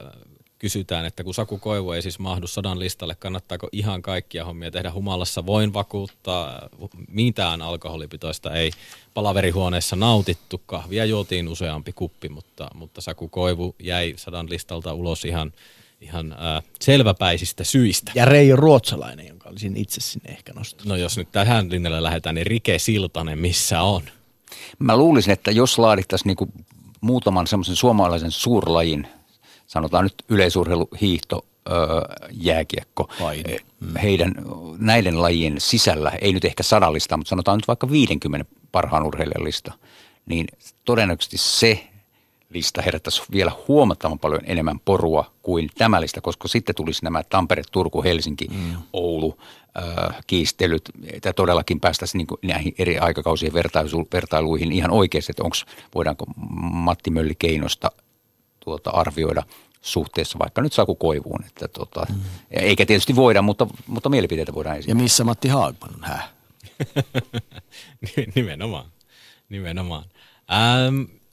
No tässä sivuttiinkin jo aihetta, mutta jotenkin sellainen ajatus tuli itselle tämän prosessin aikana, kun kävi läpi näitä valintoja ja yritti tehdä sitä kompromissilistaa, josta tämä lopullinen lista sitten teidän näkemyksenne perusteella koottiin. Jäin miettimään sitä, että nyt tosiaan esimerkiksi skeittaus edustaa sellaista lajia, missä esteettiset arvot on paljon korkeammat kuin mitkään varsinaiset pisteytykset tai muut. Totta kai tietyt kilpailut vie sitä lajia myös siihen sellaiseen suuntaan, että mitä hienomman tempun teet tai mitä enemmän lauta pyörii, niin sitä paremmin menestyt, mutta se ajatus siellä taustalla on ehkä vähän sellainen, että tyyli merkitsee ja tietynlainen tapa tehdä merkitsee ja tällainen näin.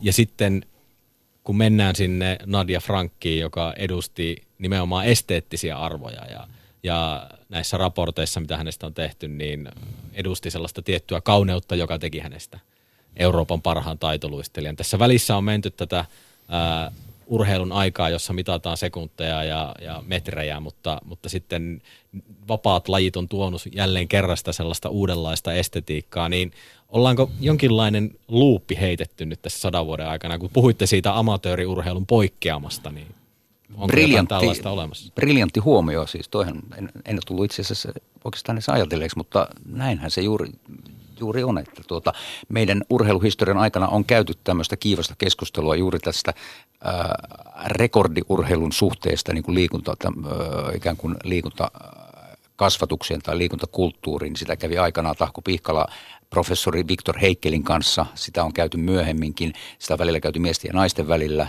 Ja eihän se varmaan, Kalevi Heinilä kävi sitä 70-luvulla meidän huippuvalmentajien vastaan tai valmentajien kanssa miten vaan. Ja todennäköisesti semmoinen aika koittaa vielä jatkossakin. Ja näinhän se varmaan on, että tämä meidän, mä en tiedä miksi tätä uusinta sukupolvea kutsutaan, kun meillä on X:t ja Yt jo mennyt, onko se nyt sitten Zeta vai onko se jo jotain? Loppuun kirjaimit kesken. He ehkä todellakin niin kuin arvottaa ja näkee tämän urheilun ja jopa huippu-urheilun niin kuin ihan uudella tavalla, jolloin ehkä palataan lähemmäs sitä 1800-luvun lopun urheilua, mistä meidänkin keskustelu tuossa jossain vaiheessa niin kuin ikään kuin alkoi, kuin sitä todellakin niin kuin hampaat irvessä voittamista tyyliin Veikko Hakulinen, Voitto Helsteen, Lasse Virén. Mutta aikakaudet on erilaisia, että silloin on eletty tämmöisiä niin kuin sisällissodan aika ja sodan jälkeinen aika, ennen sotaa aika, eli tavallaan mikä on se kansakunnan tarve. Ja sitten tietysti että kaiken kaikkiaan, että nämä vaikuttaa asioihin. Toisaalta kyllä urheilu on aina niin kuin lähtökohtaisesti. Sen takia tehtiin aikanaan hiihtolatuja ja sen takia tehtiin yleisurheilukenttiä, että haluttiin kilvotella ja ne oli sen ajan niitä. Ja niistä hiihtoladuistakin tapeltiin. Toivo Okkola oli sitä mieltä, että hiihdetään tasamaalla. Tahko Pihkala halusi, että mennään metsään, jotta osataan sitten sodassa myös taistella. Aivan juuri näin. Eli tavallaan urheilu ei ole ulkona yhteiskunnassa ja sen kehitys kulkee käsikädessä yhteiskunnan kehityksen kautta. Siitäkin voidaan urheiluilta pitää, Jaakko. Kauniita ajatuksia urheiluillan vierasdebytantilta Jouko Vuolteelta. Kiitoksia sulle ja kiitos Juha Kanerva, että pääsitte paikalle. Suomen kaikkien aikojen 100 urheilijalista löytyy siis Yle Urheilun verkkosivuilta ja kerrataan vielä raati. Eli siis Jouko ja Juhan lisäksi mukana olivat liikuntatieteellisen seuran tutkija ja itsenäisyys 100.fi-sivuston toimituspäällikkö Jouko Kokkonen, urheiluhistorian tutkija ja entinen Suomen urheiluhistoriallisen seuran puheenjohtaja Leena Laine, liiketalousopisto Perhon koulutuspäällikkö ja urheilun hallitusammattilainen Tuuli Merikoski ja STT:n urheilutoimituksen esimies Kaija Yliniemi. Vuoden viimeinen urheiluilta on 0,5 minuutin päässä Pykälästä kello 20, kun lopetellaan. Kiitoksia herrat mukavasta keskustelusta. Me lähdetään varmaan kaikki tästä vähän niin kuin joulua odottelemaan ja vuoden vaihdetta 100-vuotiaan Suomen viimeisiä päiviä. Kiitos. Pasila porilaisten marssi.